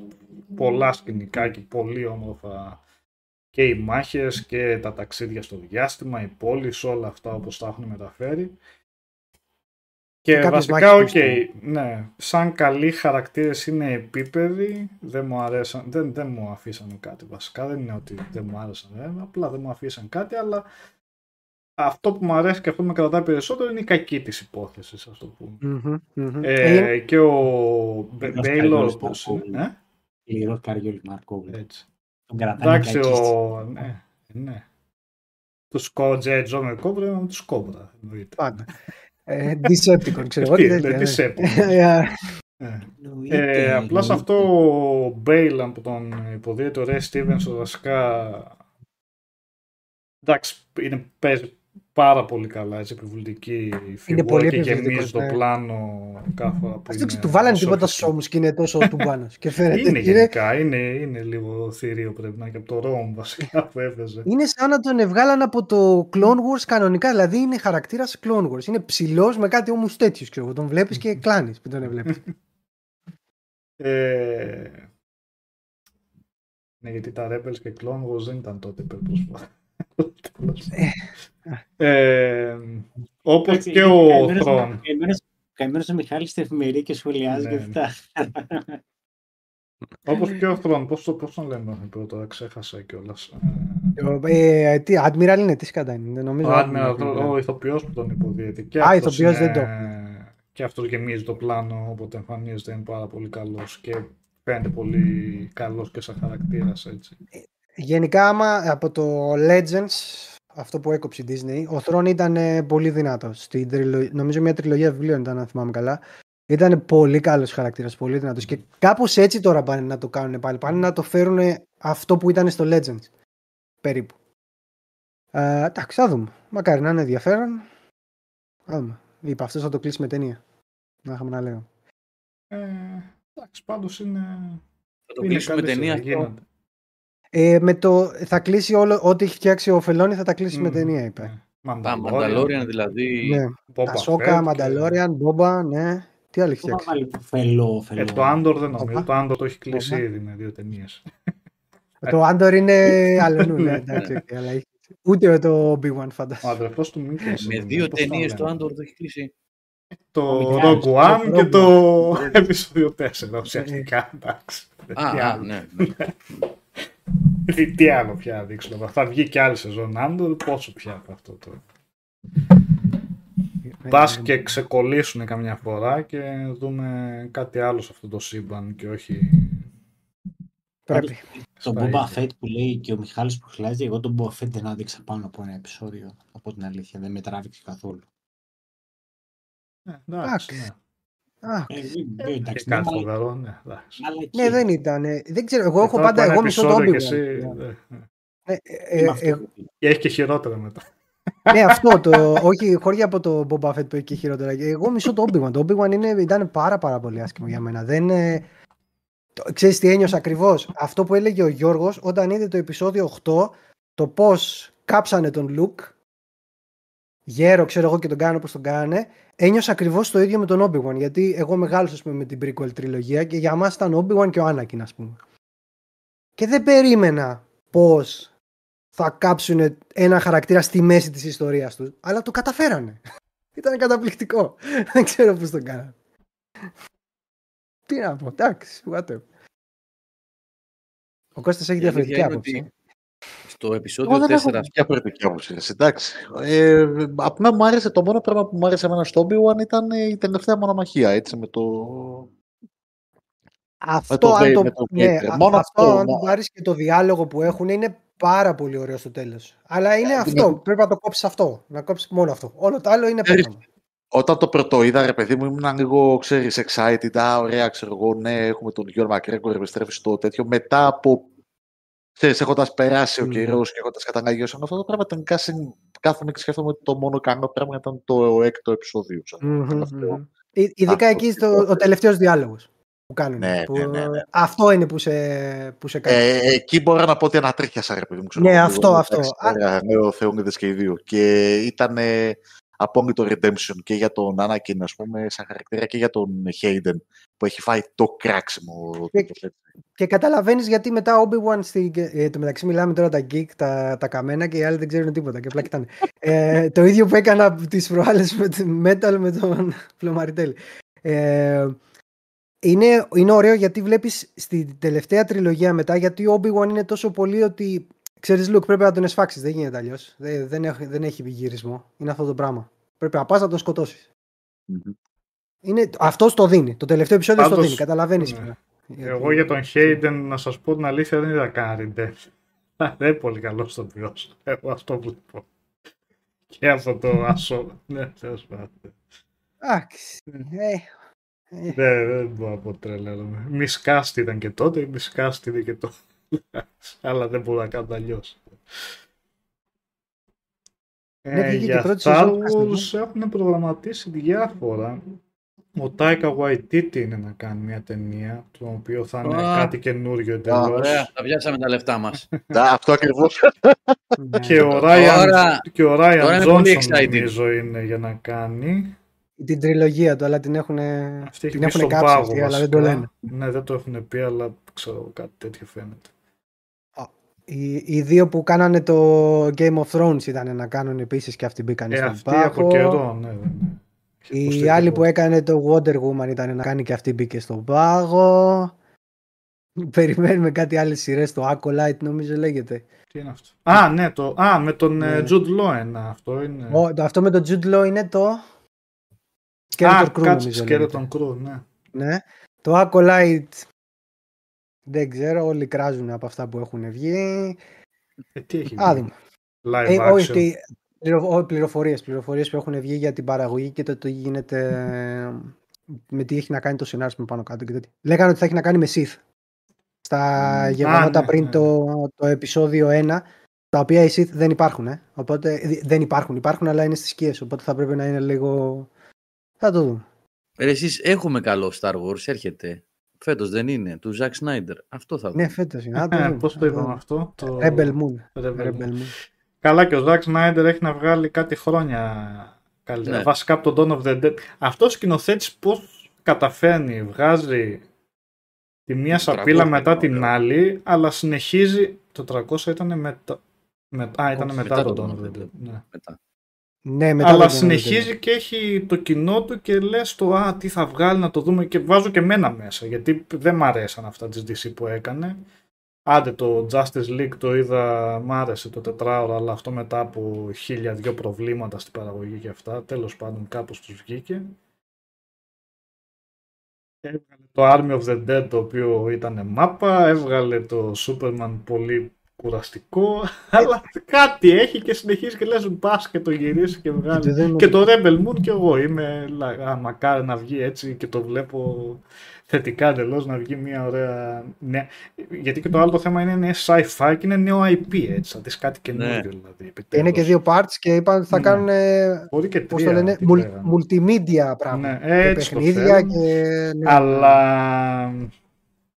with a grain of salt που λέμε. Εδώ Ά, πέρα, γιατί αυτό θέλανε να κάνουν και με το Army of the Dead. Αλλά ναι. Αλλά τους βγήκε όπως τους βγήκε. Και το Watchmen ήταν ναι. πολύ ωραίο και εμένα μου άρεσε πολύ. Ναι. Αν και αλλάζανε το τέλος του κόμικ πολύ, αλλά δεν έχει να κάνει. Μια βασικά για μένα μου τέριαζε που το αλλάζανε. Ναι, στο... ναι, αυτό που έπρεπε να βγει σαν νόημα έβγαινε. Ότι έπρεπε να γίνει αυτό το πράγμα. Ε, το τριακόσια πόσες φορές το είχα δει αυτό. Άραγε έχει γεράσει καλά αυτή η ταινία να την ξαναδείς. Γιατί πρέπει να την έχω ε, να τη δω από τότε. Ε? Το τριακόσια είναι μια χαρά. Το λέει πάρα πολύ ωραία. Και τώρα. Ναι, μ' άρεσε πάρα πολύ. Απλά έχω να το δω από τότε. Mm-hmm. Δεν ξέρω, επειδή έχουν μπει εντελώς πλέον τα... η πράσινη οθόνη και αυτά με τα εφέ, τότε ήταν ακόμα κάτι σχετικά πρωτόγνωρο. Δεν ξέρω τα εφέ και όλο το σκηνικό πώς κρατιέται έτσι. Ήταν φτωχό μήπως. Και αυτό είναι πολύ καλή μεταφορά από το κομικά μάτι, δηλαδή ναι, και κάποια εξωπραγματικά που αυτό, έχει. Ναι. Ναι, είναι σχεδόν καρμπόν, αλλά είναι πολύ ωραίο. Έχει κάνει το καταπληκτικό στους τριακόσια ότι έχει πάρει πλάνα, ε, συγγνώμη, καρέα από το κόμικ και τα έχει κάνει ναι, πλάνα στην ταινία. Τελώς, ναι. είναι, είναι πάρα πολύ ωραίο αυτό. Πάρα πολύ. Είμαι από τους, από τους τύπους ο οποίος διάβασε πρώτα το κόμικ. Το είχα διαβάσει mm. νομίζω τέσσερα. Ναι, και εγώ το ίδιο. Και είχα και το sequel στο κινηματογράφο. Το οποίο το χάρηκα, εντάξει, δεν ήταν τόσο καλό, όχι. Απλά είχε τις στιγμές του, έτσι. Ναι, με τη μάχη των. Αλλά ξέρεις κάτι, δεν άφησε ρε φίλε το sequel με την. Με τις θερμοπύλες, λέω, με τις. Έλα, πώς λέγεται, την αμαχία. Με την αυμαχία. Με την αμαχία Σαλαμίνας ήταν. Δεν άφησε καθόλου πολιτισμικό αποτύπωμα, ενώ αντίστοιχα το τριακόσια ακόμα έχει μίμψη, έχει ατάκες. Γιατί ήταν μια επανάληψη εκείνο και εντάξει. Δεν τίποτα όμως, κατάλαβες. Όπως και το Sin City το δεύτερο. Το Sin City το πρώτο ήταν μια πάρα πολύ καλή, πολύ ιδιαίτερη ταινία, το δεύτερο σχεδόν δεν βλέπετε έτσι, εντάξει. Το Sin City το πρώτο, επίσης το είχα διαβάσει πρώτο κόμικ πριν. Δεν φαντάζεσαι πόσο το λατρεύω. Και, και για να σου κάνω και μετά λίγο, το SimCity είναι, είναι εντελώς. Υπήρχε ένα υπέροχο βίντεο με ένα τραγούδι του Judas Priest. Το Blood Red Skies. Με SimCity, ένα δεν ξέρω αν υπάρχει ακόμα, γιατί μπορεί να το κατεβάσανε για δικαιώματα. Ήταν υπέροχο. Αλλά ναι, το, το τριακόσια στέκεται πολύ καλά, Νικόλα, να ξέρεις. Καλά φαντάζομαι, εντάξει. Πολύ εντυπωσιακά σκηνικά και μέσα.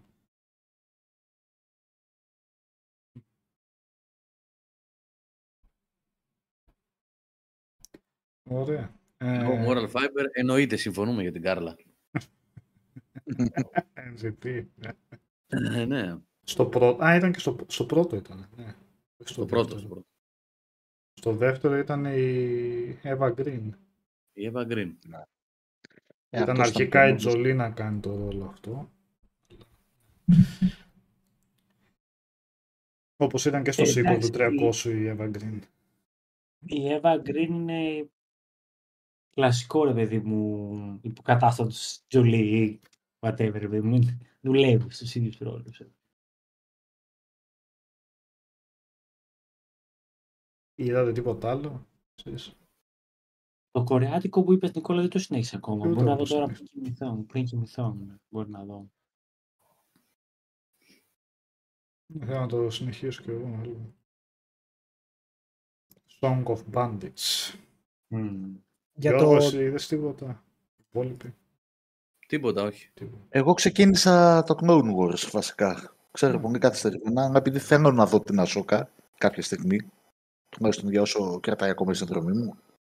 Ε, και το είχα ξεκινήσει το Clone Wars κάποτε, αλλά το σταμάτησα γιατί δεν είχα χρόνο και απλά όταν το ξανάπιασα δεν μπορούσα να, δεν θυμόμουν από πού το είχα αφήσει για να ξαναβώ πάνω, οπότε το έχω πιάσει τώρα πάνω από την αρχή ε, και τώρα τελείωσα την πρώτη σεζόν και εντάξει μια χαρά, ωραίο, κάπου άκουσα ότι μπορεί να γίνει και live series, μπορεί να το κάνουν, άκουσα μια φημολογία, δεν ξέρω τώρα κατά πόσο Πολά στέκει λεφτά. Κάτι τέτοιο. Αν το κάνουν. Αλλά μπορεί να είναι από τις πιο σωστές κινήσεις που μπορούν να κάνουν, αν δεν το χαλάσουν στην πορεία. Εμείς το είχαμε πει και την προηγούμενη φορά, One Piece πέντε σεζόν να είχε, θα τις έβλεπα μόνο κοπανιά. Εγώ το ίδιο. Τόσο πολύ, ε. Ε, το ευχαριστήθηκα πάρα πολύ. όντως ήταν επομικάνγκο το One Piece. Δηλαδή είχα πολλές ενστάσεις πριν το ξεκινήσω. Το είχε πει βέβαια κάποιο παιδί στο chat ότι ξέρω εγώ, go for it. Όντως είναι επομικάνγκο. Και εντάξει, και κανένα κανένα και το ανανεώσαν, ανανοείται. Αμέσως, αμέσως σχεδόν. Και το Gen V πρέπει να είναι ενδιαφέρον που είναι από The Boys. Mm. Να δούμε. Γίνεται και εκεί πάλι σκοτωμού φαίνεται στο τρέιλερ. Πανικός. Και έχει πάρει πολύ καλές βαθμολογίες αυτό κιόλας. Mm. Πολύ καλές κριτικές. Πόσα έχει βγάλει? τρία, τέσσερα, δύο, τρία πόσα έχει βγάλει? Ε, ναι, τρία, τέσσερα εκεί πρέπει να, πρέπει να βγει. Α, ας το να βγει και να το δούμε. Και το Only Murders in the Building βγήκε καινούργια σεζόν. Ολοκληρώθηκε αυτές τις μέρες τέλος πάντων. Να βγήκε και το Castlevania. Ναι. Εγώ δεν έχω δει τα προηγούμενα, μόνο την πρώτη σεζόν έχω δει. Δεν έχεις δει το Castlevania? Είναι ωραίο το Castlevania. Ναι, δεν ξέρω γιατί. Κακός, κακός. Ε, όχι, και... προ, προκρούστηκε το Show X. Πότε εσύ τους έβγαινε το Show, εσύ στο... Ένα στο... stream πρέπει να... Στο stream ήταν, ναι. Για Show, λέει. Τι έχει να μας πει τώρα το Show, εσύ, μετά από τόσα χρόνια? Τι να πω. Δεν νομίζω. Το Talk to Me είδα εγώ όμως, το μίλα μου. Το, το Talk to Me το έχω στο Watch, στο watch list που μου το πες. Horror ταινία... Είναι η επόμενη ταινία που θα δούμε, ναι. Πολύ ωραία, πολύ, και πολύ έξυπνη ιδέα, low budget, αλλά δεν φαίνεται φθηνιάρικη παραγωγή, αλλά εντάξει, δεν είναι, είναι συγκρατημένο το budget πολύ και την έχουν μεταφέρει πολύ καλά με μια ομάδα νεαρών ε, στην Αυστραλία, είναι μεταξύ από δίδυμους Έλληνες σκηνοθέτες αυτό, έτσι για το ιστορικό, πρώτη ταινία και τα πήραν πολύ καλά. Και είναι μια ομάδα νεαρών που βρίσκουν ένα χέρι, ένα, είναι ένα αληθινό χέρι που είναι μέσα σε ένα πορσελάνινο περίβλημα ας πούμε και είναι κανονικά το χέρι. Και όποτε το πιάνει okay. κάποιος, εμφανίζεται μπροστά του ένα νεκρό άτομο. Συνήθως φρικιαστικό. Και άμα okay. του πει σε αφήνω να μπεις μέσα μου, τότε αυτό το...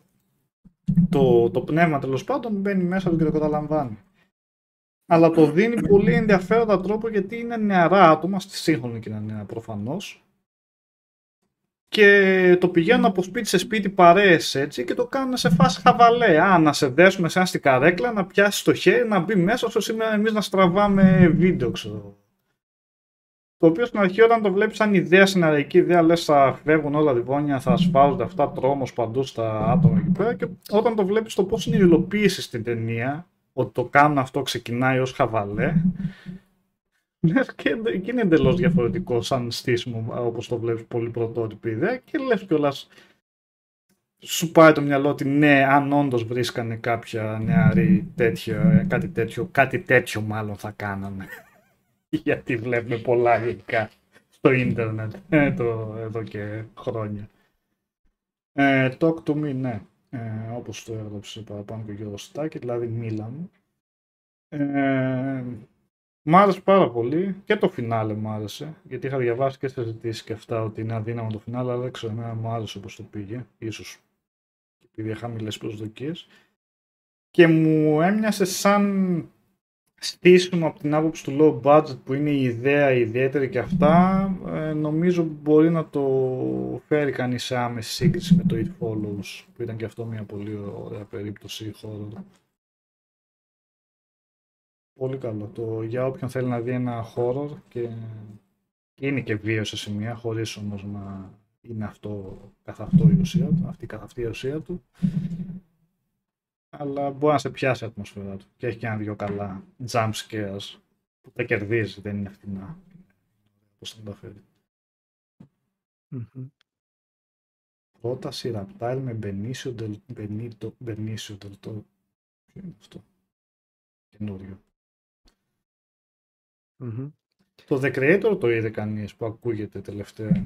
Όχι. Καλά ε... ακούγεται τελευταία γιατί τώρα βγήκε. Ναι. Είδα κάτι τρέιλερ εγώ και μου έκανε εντύπωση. Δεν είχα πάρει χαμπάρι ότι έχει αυτό, τι ακριβώς είναι. Ο Γκάρεθ Έντουαρτς είναι αυτός που έκανε το Rogue One και... και... Mm-hmm. Τι άλλο είχε κάνει.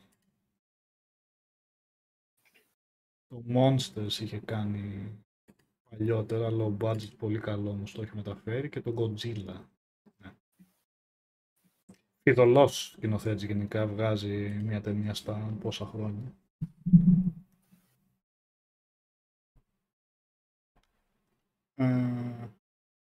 Παιδιά, εγώ να σας αφήσω γιατί, ξέρετε, έχω το πρωινό, πολύ πολύ πρωινό. Ναι, Γιώργο. Ναι. Καλά, θα κλείσουμε και εμείς θα κάνουμε. Το πάτε για... Εντάξει, μην το πάμε πάλι σήμερα. Μην το πάμε. Μέχρι να... Αν μιλήσετε για μέτρα θα βγάλει... Blue screen θα το βγάλει. Άμα δεν έρθει ο Μιχάλης δεν λέμε τίποτα άλλο. Ναι, περιμένετε τον Μιχάλη που θέλει. Μέχρι να ξημερώσει ο ήλιος. Κανονικότατα. Ε, λοιπόν, να ωραία, ας κλείσουμε, είμαστε στο δύο ώρες κι αλλιώς, ναι, και θα πούμε περισσότερα την επόμενη Δευτέρα, γιατί θα έχουμε, έχουν λήξει εμπάργο για Assassin's Creed, θα έχουν λήξει εμπάργο για Forza Motorsport, ε, θα έχουμε και άλλα παιχνίδια, οπότε θα έχουμε πολλά να πούμε την άλλη Δευτέρα, και να μπει και ο Μιχάλης, άμα δεν τον έχουν βάλει πάλι σαράντα οκτώ ώρες σερί, να μιλήσει και για Metal μετά. Θα το δούμε. Ωραία. Οπότε να σας χαιρετήσουμε, να καληνυχτήσουμε, έτσι. Mm-hmm. Ναι. Ή κιόλας. Ούτε καν το κρασί μας δεν ήπιαμε. Oh. Πώς σου το λιβανίο στο κρασί. Έχει βάλει το μπουκάλι και πέρα έχει αδειάσει. Νίκο, πρόσεξε σχόλιο εδώ. Σχόλιο από τον Πέτη. Συζητήστε για metal σήμερα και στο επόμενο μιλήστε για μουσική. Ο Tom Petty φλερτάρει, φλερτάρει πάρα πολύ με τον blog. Με τον blog delete. Πολλοί κόσμοι φλερτάρει με τον blog delete, ρε παιδί μου, τον τελευταίο καιρό, οπότε. Λοιπόν, σας καληνυχτούμε, ευχαριστούμε πάρα πολύ. Κάτσε να βάλω ένα τέτοιο πόλ. Τι? Μέταλλη μουσική. Να μπανάρουμε τον Petty. Τι βάλε. Το δώσω μυαλό μου είσαι από αυτό. Εντάξει. Λοιπόν, σήμερα ακούσατε στα μικρόφωνα, είδατε στις κάμερες και όσοι μας ακούτε μετά Spotify ακούσατε ε, τον Νίκο Πλωμαριτέλη, τον Νικόλα Μαρκόγλου, τον Απόστολο Καρβούνη και τον Κώστα Παπαμήτρου και τον Γιώργο Καλύφα. Ε, θα τα πούμε, έχουμε αρκετά reviews αυτή την εβδομάδα, ετοιμάζουμε, θα ετοιμάζουν τα παιδιά, θα διαβάσετε στο Game Over τζι αρ. Να διαβάσετε, ε, μην, μην τα γράφουμε και δεν διαβάζετε, θα σας πάρω πια όλους. Να διαβάσετε. Θα σας εξετάσουμε την επιθετικό μάρκετινγκ. Επιθετικό μάρκετινγκ. Επιθετικό, επιθετικό. Να θυμίσουμε ότι βγήκε και το εικοστό τεύχος. Το τεύχος, το εικοστό βγήκε. Μπορείτε να το βρείτε στο site αυτό, να το κατεβάσετε. Κάθε φορά και καλύτερη δουλειά από τον Γιάννη που στείνει το περιοδικό. Τον John τζέι πι που είναι στο chat εδώ, τον βλέπετε, τον γνωρίζετε. Ε, και όλα τα υπόλοιπα σχετικά τα ξέρετε, έτσι, τα subscribe σας, τις, τις επισκέψεις σας, ό,τι, ό,τι θέλετε κάνετε για να στηρίξετε όλη την προσπάθεια των παιδιών. Λοιπόν, καλό βράδυ από μας, να είστε καλά όλοι, φιλιά, γεια σας. Καλό βράδυ. Καλή νύχτα, παιδάκια. Καλή νύχτα.